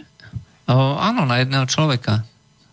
Uh, teraz je to v Rakúsku, je to napríklad uh, osemstodeväťdesiat a nechcem vás klamať, ja viem, že je to nad úrovňou osemsto a vlastne preto sa hovorí o tých šesťstopäťdesiat, že sa to zníži o dvesto. Tak skutočne potom, keď dvaja, dvaja nezamestnaní, to, to budeme krajina nezamestnaných, podľa mňa. Uh, nebude to tak. Uh, tam, kde sa robili tieto, uh, tieto pokusy s tým nepodmieneným, nepodmieneným príjmom, uh, ľudí to naopak motivovalo, uh, aby si hľadali uh, prácu uh, inú. Hej, no. Pretože tie peniaze uh, dostane určite vždy za každých okolností a plus ešte si uh, privyrábali a naopak akože dochádzalo k zvýšeniu zamestnanosti. No. A, uh, no, ja neviem, dvaja rodičia plus jeden, hej, napríklad dospelí, tak to je okolo tisícosemsto eur. Uh, áno, ale, ale zvýšia, sa, zvýšia sa aj všetky ostatné uh, náklady. náklady, hej, to znamená, no, pôjdu hore. Že, že... že to bude na tom istom potom. Nebo... Po celej Európe to bude také isté. O tom je to vlastne, že aby, no. aby to bolo rovnaké vo Francúzsku, na Slovensku, v Rumunsku alebo v Nemecku, hej? Čiže aby to bolo napríklad všade rovnaké. Obchodná, a obchodná politika bude aká? Napríklad Tesco na my, Slovensku. Tesco, viete, vy chcete od nás, aby sme vám tu nadefinovali kompletne celú finančnú, menovú a, a sociálnu dobre, politiku. Dobre. Môžeme vám slúbiť jedno, Môžeme vám slúbiť jedno, že poslucháči budú opäť prví a myslím, že nikto nepovedal ešte takto program schôdze Výboru pre európske záležitosti. Aj o čom bude to ešte, Adam, robíme vôbec prvý a to budete zase prvý vedieť vy. A aké boli výsledky. Uh, došlo tu na do uh, Facebooku uh, Ahojte chlapci, počúvam v práci práve s tým, čo ste povedali ohľadom nepodmieneného príjmu, že päťsto tisíc cigánov už absolútne nebude mať žiadnu chuť sa zapojiť do práce. A to je omyl. Ak dostanú peniaze... Nebudú a... mať chuť žiť už naďalej v tých osadách. To je prvá vec. Ale druhá vec, tá vec je, že ich... Dôstojnosť. Jednak dôstojnosť, ale že budú si môcť privyrobiť. No. Naopak, hej, toto... No, tak na to zabudnite, podľa mňa, na to zabudnite. Um... Keď tam bude päť dospelých ľudí brať, päť dospelých ľudí v rodine bude brať tieto peniaze, tak... Ale zvýšia sa všetky ostatné náklady. Uh, hej, to znamená, zvýšia sa ceny. Uh, pretože uh, u nás, tým, že je vlastne ďaleko nižší... Jemu chatrčí sa nejaké náklady nezvýšia. Ale nikto z nich nechce žiť v chatrčí. Nikto z nich. To je proste tak. Oni sú pod kuratelou uh, mafiánskych, výpalnických uh, úžerníkov. Uh, to nie je tak. To proste, a tie podmienky sú tam t- príšerné. A povedzme si pravdu, že polovica tej rómskej komunity a menšiny žije v chatrčiach a polovica sa už integrovala nejakým spôsobom. Uh, a takisto pokiaľ im uh, existuje prípady uh, počkaj, uh, spišských hrhov uh, sa to volá? Áno, hej, to je uh, úspešný model. Uh, veľmi úspešný model, hej, to znamená, že priamo zapojili uh, týchto ľudí uh, do uh, výstavby vlastných domov, hej, poskytla im obec uh, pomoc pri tejto výstavbe, ale oni si to sami postavili a sú to ich vlastné domy a funguje to. A keď im hej. dáme, že, že vlastne obec im zoberie z tej dávky šesťstopäťdesiat eur, povedzme dvestopäťdesiat na výstavbu vlastných domov, tak je to perpetuum mobile na oživenie lokálnej miestnej no, komunálnej miestnosti. Ja si myslím, že ste veľkí optimisti, ale bodaj by to tak bolo. Uh, samozrejme, napríklad, žiaden... Napríklad, ak to funguje takto vo Francúzsku a v tých getách, čo sú v Bruseli a ja neviem, vo Francúzsku geta, v Anglicku a tak ďalej a tí ľudia žijú na také úrovni, ako u nás tí cigáni za tie peniaze, tak si myslím, že že ani u nás to tak nebude fungovať. O, zase, o, bavíme, sa, bavíme sa o cigánoch a bavíme sa treba o tých migrantoch. To sú dve úplne iné kultúry. A bavíme sa Nie, o... ale tí, čo sú už tam tretia, tretia generácia, hovoríme. Alebo druhá, tretia generácia. Stále je to iná kultúra. To nie je naša kultúra. No tak, ale aj cigáni majú inú kultúru. Áno, ale hovorím, zase je to iná ako migranti. Ako myslím, dobre, ja, týchto... ja vám prajem, aby, aby to aj nám všetkým, aby to vyšlo. No, budeme sa snažiť vás informovať. Pri nás o tom informácie, prinášam tak. vám, tak ako doteraz. Máte, My nie sme tí, ktorí o tom rozhodujú. Ďakujem. Dobre, dajme si pesničku a budeme pokračovať. Dobre.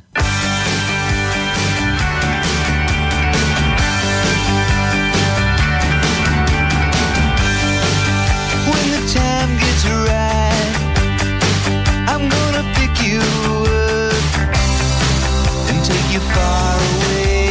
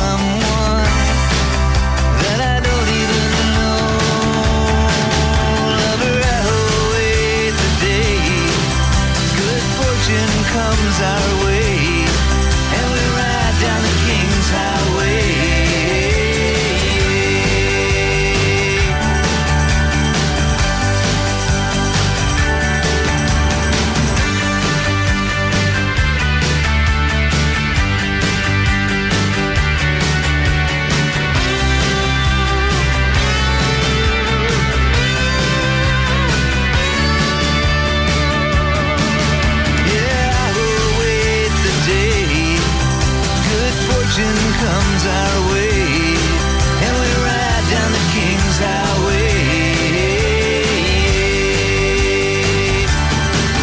Yeah, oh, wait the day, good fortune comes our way, and we ride down the King's Highway.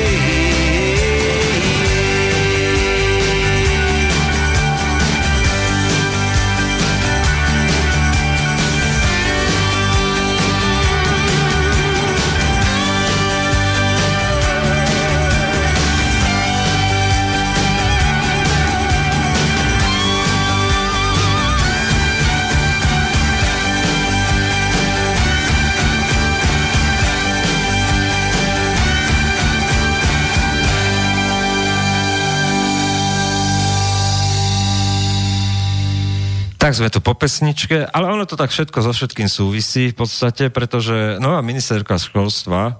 Ježiš, my sme mali hovoriť o... Vidíš, aký som urobil neuveriteľný mostík, ako pico.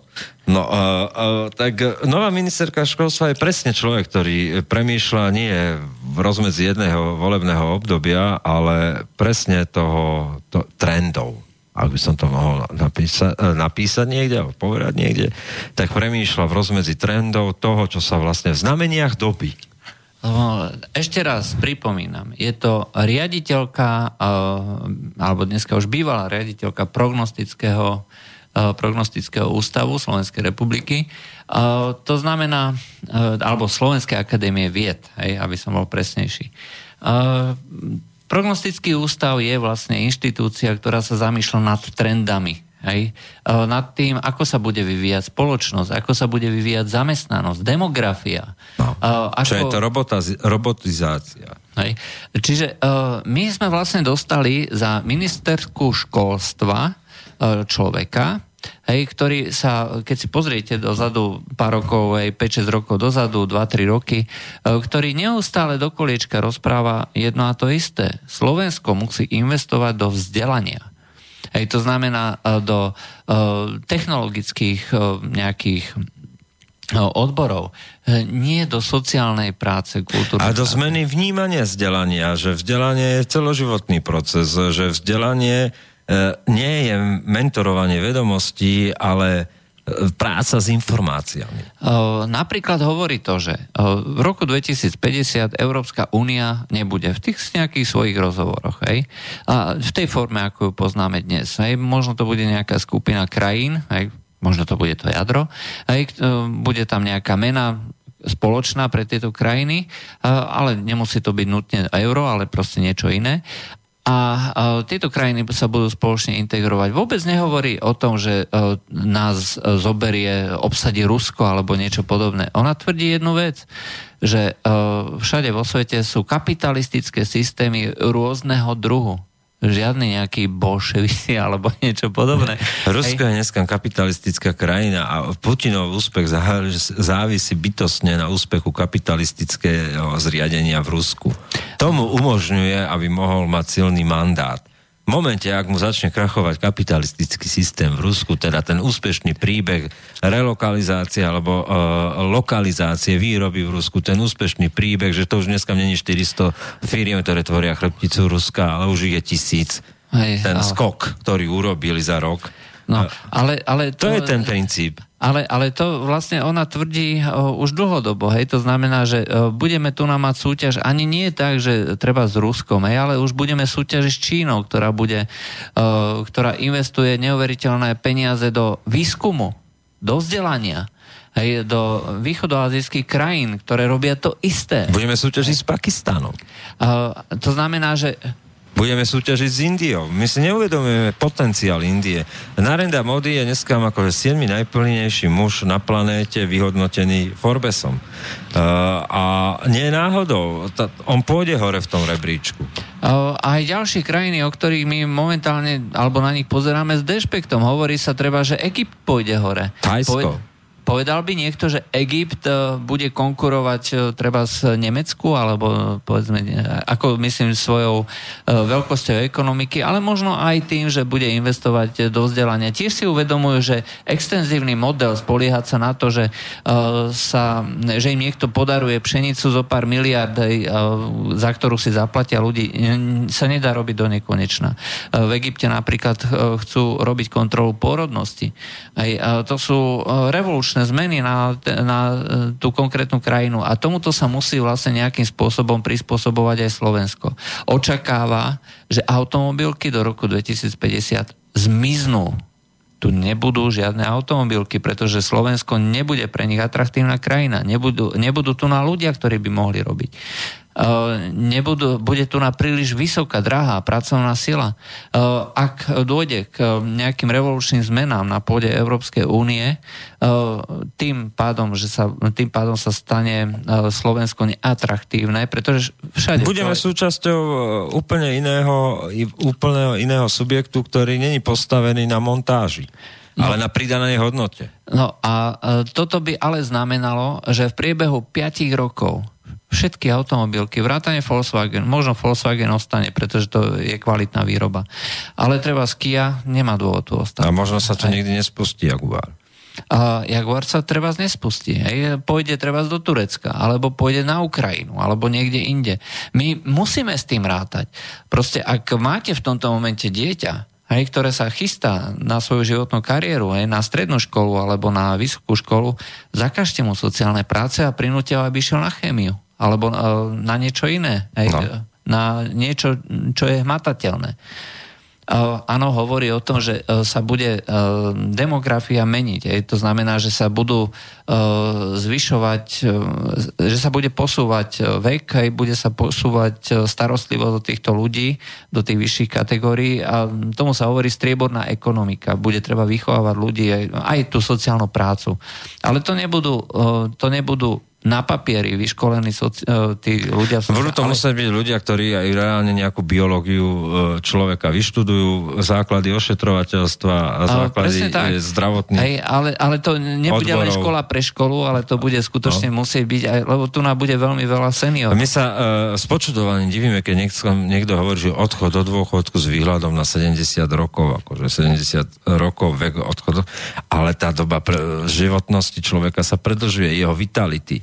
Tak to je to, že niekto hejtuje na Facebooku, Ježišmaria, všetci umierame, ľudia skáču pod vlaky, trt a tri vajcia, akože, s prepáčením. Naopak, vek e, e, našej životnosti sa predĺžuje. Kvalita zdravotnej starostlivosti, napriek tomu všetkému, čo sme hejtuje, v globále a v štatistikách je jasne ukázané, že sa zlepšuje, proste, že nám umožňuje dlhovekosť.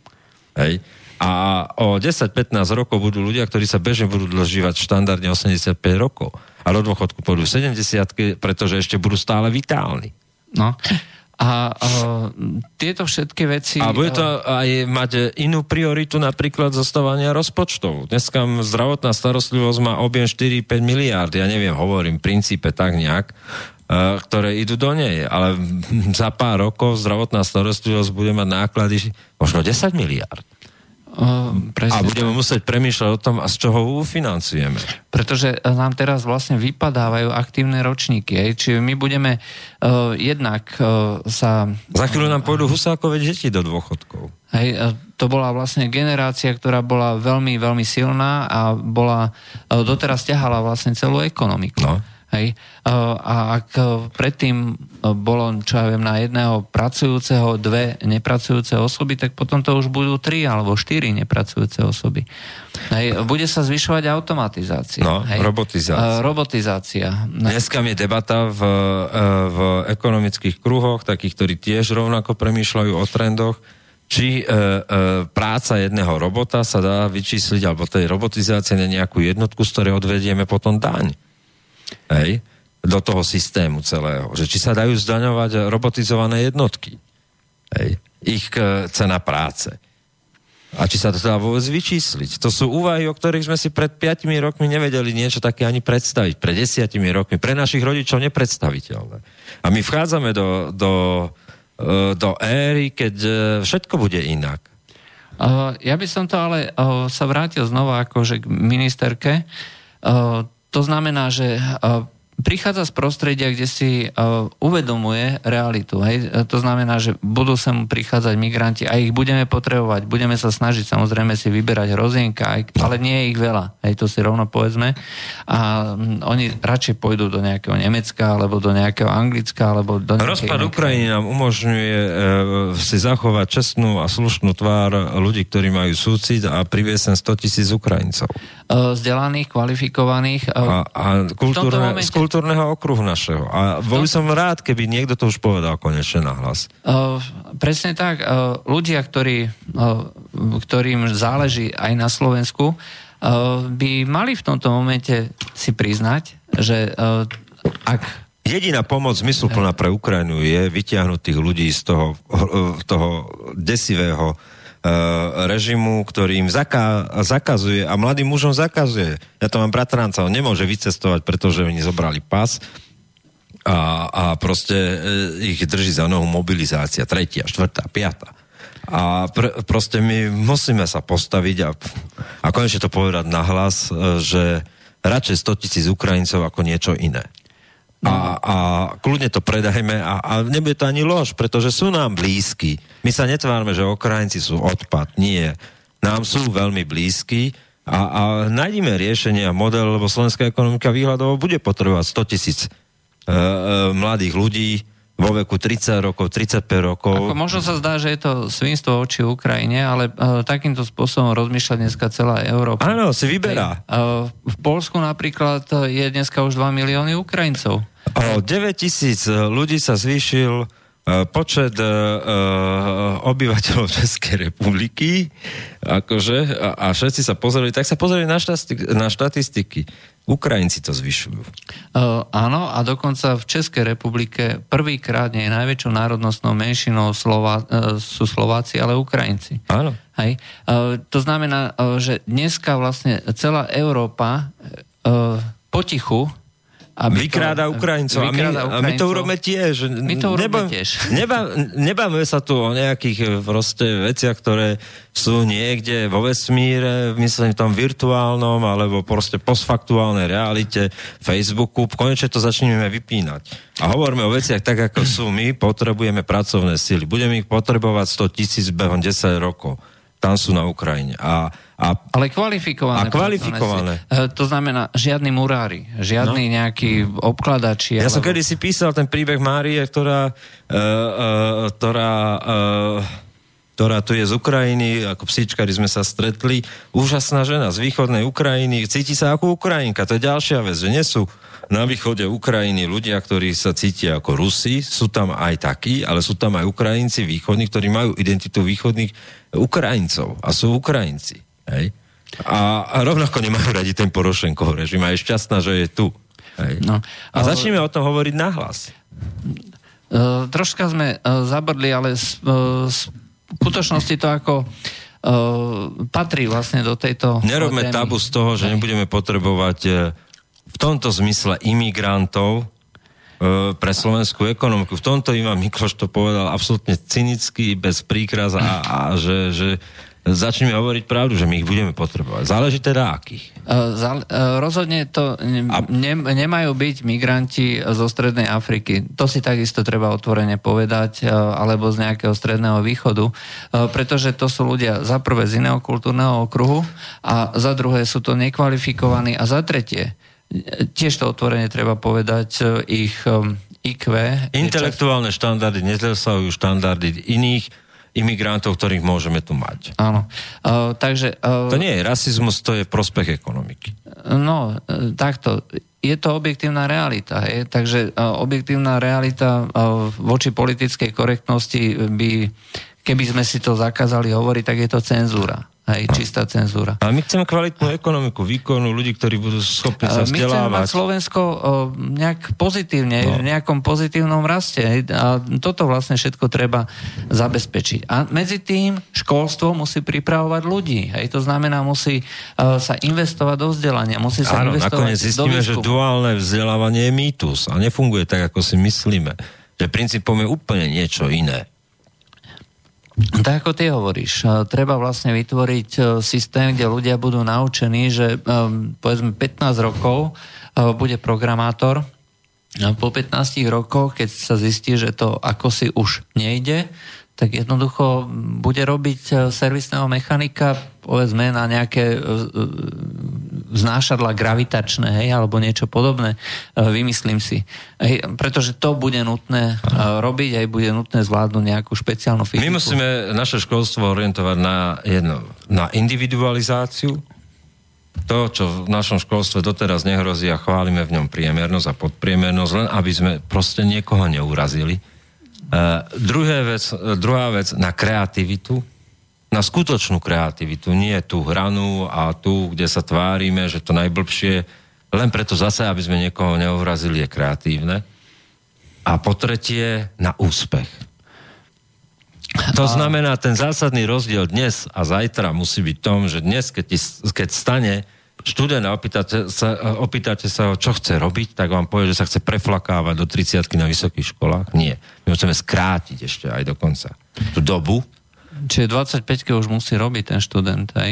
To znamená, že musíme povedať, že diplomovaný eh, programátor, diplomovaný Uh, neviem, taký a taký odborný technik v takých a takých oblastiach je kvalitné vzdelanie a nie všetci musia mať vysokú školu, len preto, aby mali titul. Uh... Musíme sa vrátiť tomu základnému poznaniu, že stačí to robiť do dvadsiatky a potom majú hľadať vlastný život a vlastné šťastie a nájsť samých seba a to, čo chcú a získavať tie prvé skúsenosti s trhom práce a tak ďalej a nie, že sa flákajú do tridsiatky, lebo sociálne dávky a je to dobré. Dneska kvalifikovaný technik, ktorý dokáže pracovať s nejakými sústruhmi, s frézami, je úzkým profilom. Hej? Pretože, ako si povedal, tie husákové deti odchádzajú do dôchodku a to sú práve tí manuálne zruční, no. hej, ktorí boli vychovávaní na priemyslovkách, ktorí mali za sebou ktorí v dvadsiatich dvoch rokoch už mali byt, lebo ho mali z podniku. To boli tie posledné, posledné, posledné decká, ktoré išli na trh práce v osemnástich, devätnástich. No.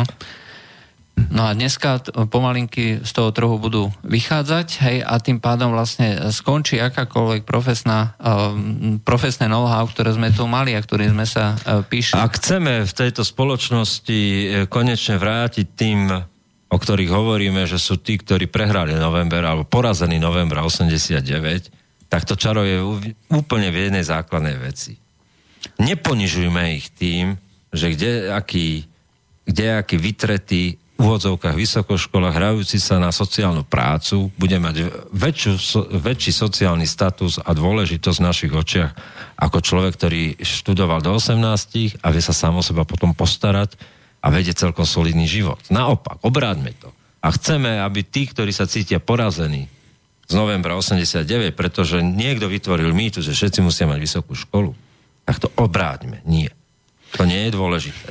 Práve tí, ktorí sa vedia sami o seba postarať, tí, ktorí, a hoc málo, hoc v dennej drine niečo dokážu a nežiadajú od štátu nič, len pokoj, tak to sú tí, ktorí sú víťazi novembra. Nie tí do tridsiatke preflákajúci sa vysokoškoláci, ktorí ešte potom následne štyridsaťpäťke žijú v nejakých prenajatých gázovkách. Toto bude úloha vlastne či už tejto ministerky alebo ďalších ľudí v školstve vytvoriť takýto, takúto zmenu postojov. Tam ani nejde o to, aby... Zmenu myslenia. Zmenu myslenia. To je dôležitejšie, než, než akokoľvek, či viete, také alebo onaké chemické rovnice. V momente, keď zmeníte myslenie ľudí a pohľad na to, čo je v živote dôležité, tak Hej. potom pochopia, že úspech tomu je vedieť aj tie chemické rovnice. No. A jednoducho treba orientovať znova na súťaživosť. Hej. Tie známky boli na niečo dobré, hej, za toho minulého bývalého režimu, že vytvárali vlastne objektívne porovnanie tých jednotlivých tried, jednotlivých škôl alebo jednotlivých žiakov. Ja si pamätám, som Guardian čítal jednu zaujímavú vec. Ja už som to hovoril, ale treba to pripomínať. Telefón. Telefón. Keď sa fón. Aký fén, telefón. Áno, počujeme sa. Dobrý večer. Haló. Dobrý večer, kam som sa dovolal? Do slobodného vysielača relácia Medzipriestor. Zdravíčko, Pálo Hazucha z Partizánskeho. Juro, to si ty? Áno, to som ja a Juraj, čiže Peter a Juraj. Vítame nášho Pala, nášho učiteľa. Hej, presne tak. Učiteľa teraz nárokov. Teraz vás počúvam a chcem, a chcem vám presne toto povedať. Je to katastrofa. Učím na spojenej škole v Bánovciach nad Bebravou, kde máme odbory strojarina, programátor cé en cé strojov, elektrotechnik, elektromechanik a záujem o tieto odbory je katastrofálne malý. Každý rodič chce mať dieťa na gymnáziu, každý rodič chce mať dieťa na obchodnej akadémii alebo sociálneho pracovníka, aby všetci proste boli na vysokých školách a potom budú dokladať tovar v Tesku. A to takto bohužiaľ je, neviem prečo, chodím po základných školách. No to, to, to je to, čo hovoríme. Zmena myslenia. Bohužiaľ. Ale, no, nielen, ale tých rodičov. Je, no áno, zmena myslenia spoločnosti rodičov. Lebo aj tí rodičia, dneska tí dvadsaťpäť tridsať roční, alebo dneska majú štyridsiatku, aj oni už sú v podstate zlyhajúca generácia v tom vnímaní, v priorit živote, vieš. To je to. Tak, tak. No. Dobre, díky za zavolanie a zaujímavý postreh. Ja teda dúfam, že sa to postupne bude meniť. Je to obrovská výzva, aby tu prišli politické elity, ktoré povedia, priatelia, ako neblbneme už ďalej a poďme rušiť gymnázia. Poďme rušiť gymnázia. Gymnázia za socializmu boli uh, elita. No, boli dvadsať percent akože celej, celej tej zostavy školskej sústavy. A nerátalo sa s tým, že väčšina ľudí pôjde uh, na vysokú školu. Hej? Jednoducho to nie je treba. Nie je to potrebné. Kde sú tí Senekovia a Pythagorovia, Epikurovia z tých gymnázií zo Slovenska? Toľko ich máme, toľko máme vysokých humanitných škôl. Kde sú tí filozofovia novodobí? V Tesku? No, asi tak. No, je to asi tak, no. Dobre, díky za zavolanie. No, držte sa. Dobre, palce, ahoj. Díky. Dobre, máme ďalšiu otázku. Poďme teda ráne. Nie otázku, ale skôr taký výkrik uh, mailový. Nie, Ukrajincov nie, hovorí Dana. Ja im neverím. O pár rokov nám to začnú tvrdiť, že Slovensko je Ukrajina, vykrikova slava gerojam. Pozrite, čo spravili s Rusínmi zo Zakarpatia. Oni sa nezmenia a tí, čo už sú tu, napríklad v nemocnici sa ženú len za peniazmi, berú všelijaké fušky a naši na nich robia. No, lebo toľko tých fušiek berú, lebo a berú tých nočných a toľko makajú, lebo chcú robiť na našich asi, nie? Ako už dosť. Skutočne už prestaňme s týmto akože lokálnym zúfalstvom, zaprdením, ťapákovstvom a, a skúsme vlastenectvo, hrdosť národa nespočíva v uziapaných videách, ťapákoctve, nariekaniu, vulgarizme a bulvarizácii politiky, ale schopnosti povedať niečo do znamení doby, schopnosti pomenovať tie trendy spoločnosti a povedať niečo, čo nie je populárne. A možno vám to znie ako vybuchaná hlava Magdy Vašáriovej, teraz čo som povedal. Ale proste to, to je presne tak. E, takto, ja som práve dneska mal takú vášnivú debatu na tému. E, dneska je vlastne jedenásteho septembra, je výročie vlastne toho... Dvojčiek. E, dvo, e, výročie dvojčiek. Ale zároveň... Zároveň jedenásteho a dvanásteho septembra je výročie bitky z roku tisícpäťstoosemdesiattri, či tisícšesťstoosemdesiattri pri Viedni, keď vlastne zastavil Ján tretí. Sobiesky tureckú armádu, aj obrovskú tureckú armádu a tým vlastne otočil vlastne tú celú éru osmanských výbojov naspäť. Aj to znamená, od tej doby začalo zatlačanie osmanských Turkov, aj to znamená toho kalifátu, ktorý sa chcel vlastne potiahnuť až smerom do Európy. No a prišla tu na reč na to, že súčasťou celého tohto procesu zadržania, zadržania týchto, týchto Turkov boli Slováci. Hej, to znamená, že ľudia, ktorí boli v tom Uhorskom kráľovstve, ktorí mali významné funkcie a ktorí sa snažili o to, aby zadržali vlastne túto inváziu, robili organizačné opatrenia a nikto o nich nevie. A toto je vlastne vec, hej, že ktorú by sme si mali neustále pripomínať. Slovensko je historický národ, my máme obrovskú tradíciu. My máme tisícročnú tradíciu, hej, písanej histórie. Štefanskej koruny. Uh, to je naša koruna, to je slovenská koruna. No. Hej? Uh, aj slovenská koruna. Mm. Nedá sa povedať, že toto je maďarská história, to je spoločná história. Máme tradíciu krá... slobodných kráľovských miest, máme tradíciu uh, spišských nemeckých miest, máme tu komunitu a, a tradíciu mantákov. A my nie sme, nie sme proste krajina, ktorá bola etnicky čistá. Uh, ani uhorské kráľovstvo. Bez vplyvov. Toto je spoločná, spoločná Európa. To je Panonská nížina, hej, kde sa to miešalo, hej, boli tu na Maďari, boli tu na Rumúni, boli tu na Slováci, alebo Ukrajinci, alebo proste rôzne Nemci a všetci spoločne vytvárali židia. T- tieto židia. To je tiež veľmi dôležité. A všetci spoločne vytvárali dejiny tohto regiónu. A tam Slováci majú zlatým písmom zapísané tieto všetky veci. Hej, to znamená, že obranu, obranu celého toho juhu mal na starosti, ja to prečítam tu na niekde, Tomáš Benický, hej, veliaci generál, ochranca banských miest, celú Viedeň zachránil a dostal titul Dostal titul ochranca Viedne arcibiskup Selepčení, slovenského pôvodu. On vlastne pritiahol Jana tretieho. Sobieského. Hej, Slovák. Hej. Takže nehovorme si, že my vlastne sme nejakí ťapákovci, hej, že proste nemáme tá, nič. Ale tvárime sa tak, dávame tu body a tlieskame ťapákovcom, ktorých za starým Hrozenkovom nikto nepozná. No. S ktorými sa nikto za starým Hrozenkovom baviť nebude, pretože to bude úroveň štvrtej cenovej pre nich. V podstate aj e, svätého Štefana. Aj toho v podstate dostali e, na trón a m, pomohli mu teda udržať sa slovenskí veľmoži. Takže toto je e, história tisíc rokov stará pre Boha živého. My sme historický kultúrny národ v centre Európy. Tak sa netvárme tu na, že máme e, sa báť nejakých Ukrajincov alebo nejakých iných. Ak budeme vedieť o svojej histórii a budeme trvať na tom, že budeme zodpovední a zároveň budeme hrdí na svoju históriu, tak nám nič nehrozí. Ak tu nám niekto tvrdí, že nejakí Ukrajinci nám niečo ukradnú, alebo niečo zoberú, alebo nám niečím budú hroziť, to je len náš problém. Presne tak. Ja Ukrajincov poznám a už aj tu, čo sú... Sú to pracovití ľudia, neskutočne milí ľudia. Dobre, sú aj takí, ja som spoznal konkrétne akože Slava Gerojam, jednu Ukrajinku. Ale isté, to, aj, je ale, to zase otázka toho, že to raz, vyparí sa travi, to. Ale vyparí sa to postupne, vieš, aj. Lebo bude v iných podmienkach, že zabude na Slava Geroja a bude kričať Slava Euro. No. Slava Euro. Poďme ďalej. Súhlasím s, migrant, s migráciou Ukrajincov v prospech es er, ale zabúdame na to a treba si uvedomiť, ako chce es er zabrániť vysávaniu mladých študentov zo Slovenska do Čiech. Praha, Brno je plné Slovákov vzdelaných. A čo, však to sme chceli.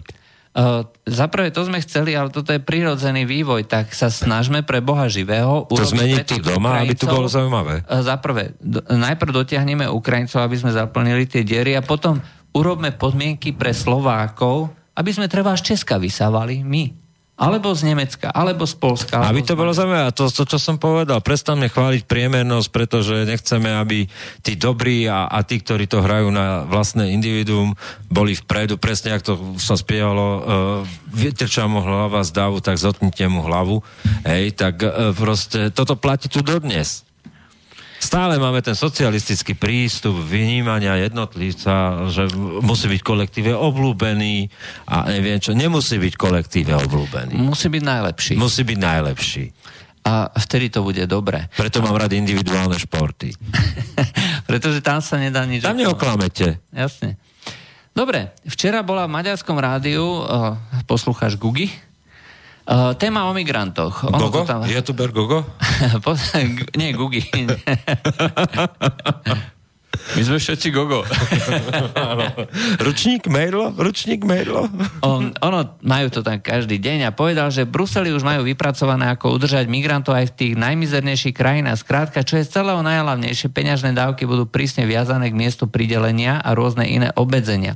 Flákať po EÚ sa budú môcť len schopní sa sami postarať o seba smer Nemecko, príživníci es ká, s pozdravom Gugi.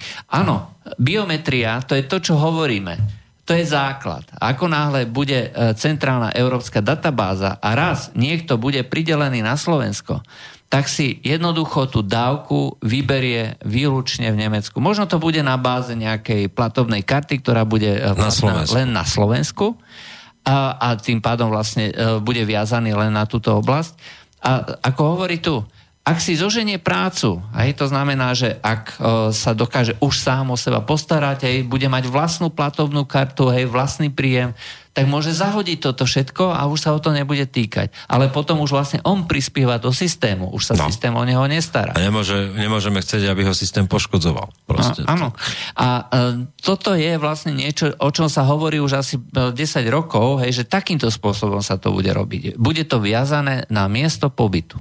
To znamená, že keď všade to bude rovnaké, hej, a on bude pridelený na Slovensko, jednoducho si nevyberie... No to sú vnútorné hotspoty. No, no to, budú to vnútorné a, hotspoty. A musíme trvať a budovať. A vonkajšie hotspoty musíme...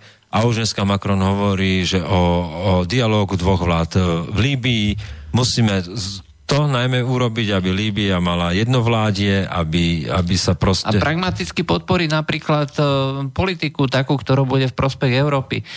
Prestať sa hrať na ideológie. Hej? Prestať sa hrať na to, že nejaké ľudské práva nás zaujímajú. Nezaujímajú. Nikdy nás nezaujímali. No. Hej, vždycky nás zaujímala e, ropa, ktorá sa zakrývala za nejaké ľudské práva. Hej? A preto sme rozbombardovali Líbiu, aby sme mali prístup. Ale nakoniec e, vidíme, že nám to robí také problémy, že bude lepšie sa dohodnúť skutočne s nejakým generálom, generálom Haftárom, hej, treba. No. A v Sýrii s Bašárom Asadom, hej. No. Môže sa to tu na pár uh, krikľúňom, ktorý vlastne... Uh, z jednej či druhej strany nepáčiť, páčiť, ale v princípe je to tak všetko, čo s tým môžu urobiť a vyfajčiť si vlastný doutník.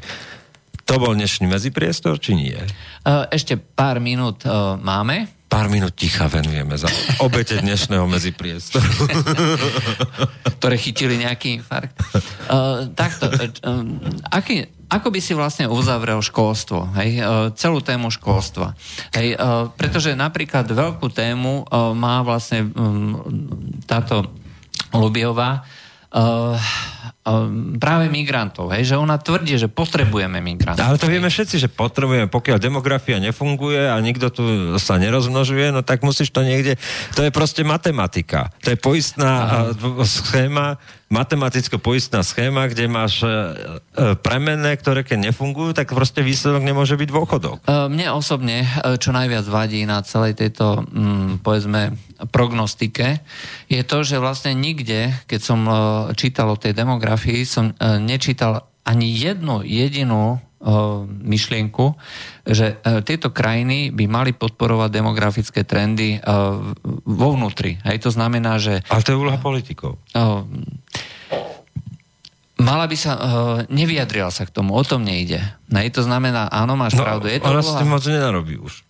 Ja viem, ale vyjadruje sa ku všetkému možnému, hej. E, ale, ale ona pozná, a pozná to, čo sme spotvorili v podstate vo vnímaní, vo vnímaní a to myslení, to je základ, že keď zmeníš myslenie, zmeníš celú spoločnosť.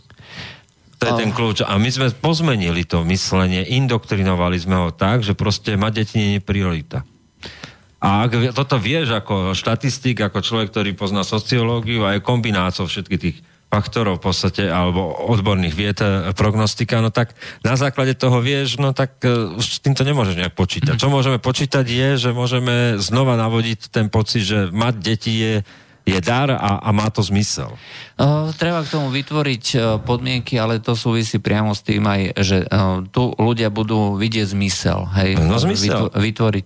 Svojím spôsobom uh, mať nepodmienený príjem, čiže mať istotu, že to dieťa uh, bude môcť uh, jednoducho nakrmiť. No. Hej, je prorodinná politika. No. Možno, že to skutočne bude uh, cieľom vlastne takýchto opatrení. Pozemková ešte, reforma ešte by mohla prísť. Uh, ešte je tu na posledná otázka narýchlo. Hej, antikapitalista Martin, tak sa podpísal, že nie je to ťapákovská zaprdenosť, to je zajacovské šialenstvo. Myslieť si a spoliať sa, že naše hospodárstvo či zdravotníctvo zachránia Ukrajinci. Prídu nám tu ľudia, ktorí sme tu nemohli vychovávať a ktorí dvadsaťpäť rokov žili niekde inde a oni potom začnú meniť našu spoločnosť. Avšak pri zachovaní vzťahov na svoju domovskú krajinu to nie je celkom tak, ako Slováci v Česku. Ani tak, ako Turci v Nemecku, je to niekde asi medzi tým, keď zrejme bližšie k tým Slovákom v Česku. Ale uh, bude to predstavovať istú hrozbu pre spoločnosť, ktorú ani dnes nevie vieme odhadnúť. A Nemci to nevedeli odhadnúť, keď si takto naťahali robotníkov z Turecka. Uh, Trda tri orechy, slovenské sestričky zachraňujú rakúske zdravotníctvo. A? Uh, tým pádom vlastne my prerábame, pretvárame Rakúsko? Hm. Hej. To je asi rovnaký princíp. A v skutočnosti uh, Ukrajinci sú nám tak blízki, Že, že v druhej generácii už nebudú hovoriť ukrajinsky. Stačí? Áno. A budú cítiť spriaznenosť, budú vedieť, že tam majú nejakú rodinu, však konec koncov ty rodinu máš tiež. Cítiš no. sa Ukrajinec? Mo- používaš móvu? Ja keď budem mať ten prejav, že pán Porošenko, strhnite ten múr, tak potom budem hovoriť, a ja sa cítim ako Ukrajinec. To bol dnešný Medzipriestor. Pozdravujeme príjemnú več- večeru pozdní. Želáme a, a chuť dobrú želáme a dobrý večer a dobrú noc. Peter Králik, Juraj Poláček. Dobrú noc. Táto relácia vznikla za podpory dobrovoľných príspevkov našich poslucháčov. I ty sa k nim môžeš pridať. Viac informácií nájdeš na w w w bodka slobodnyvysielac bodka es ka. Ďakujeme.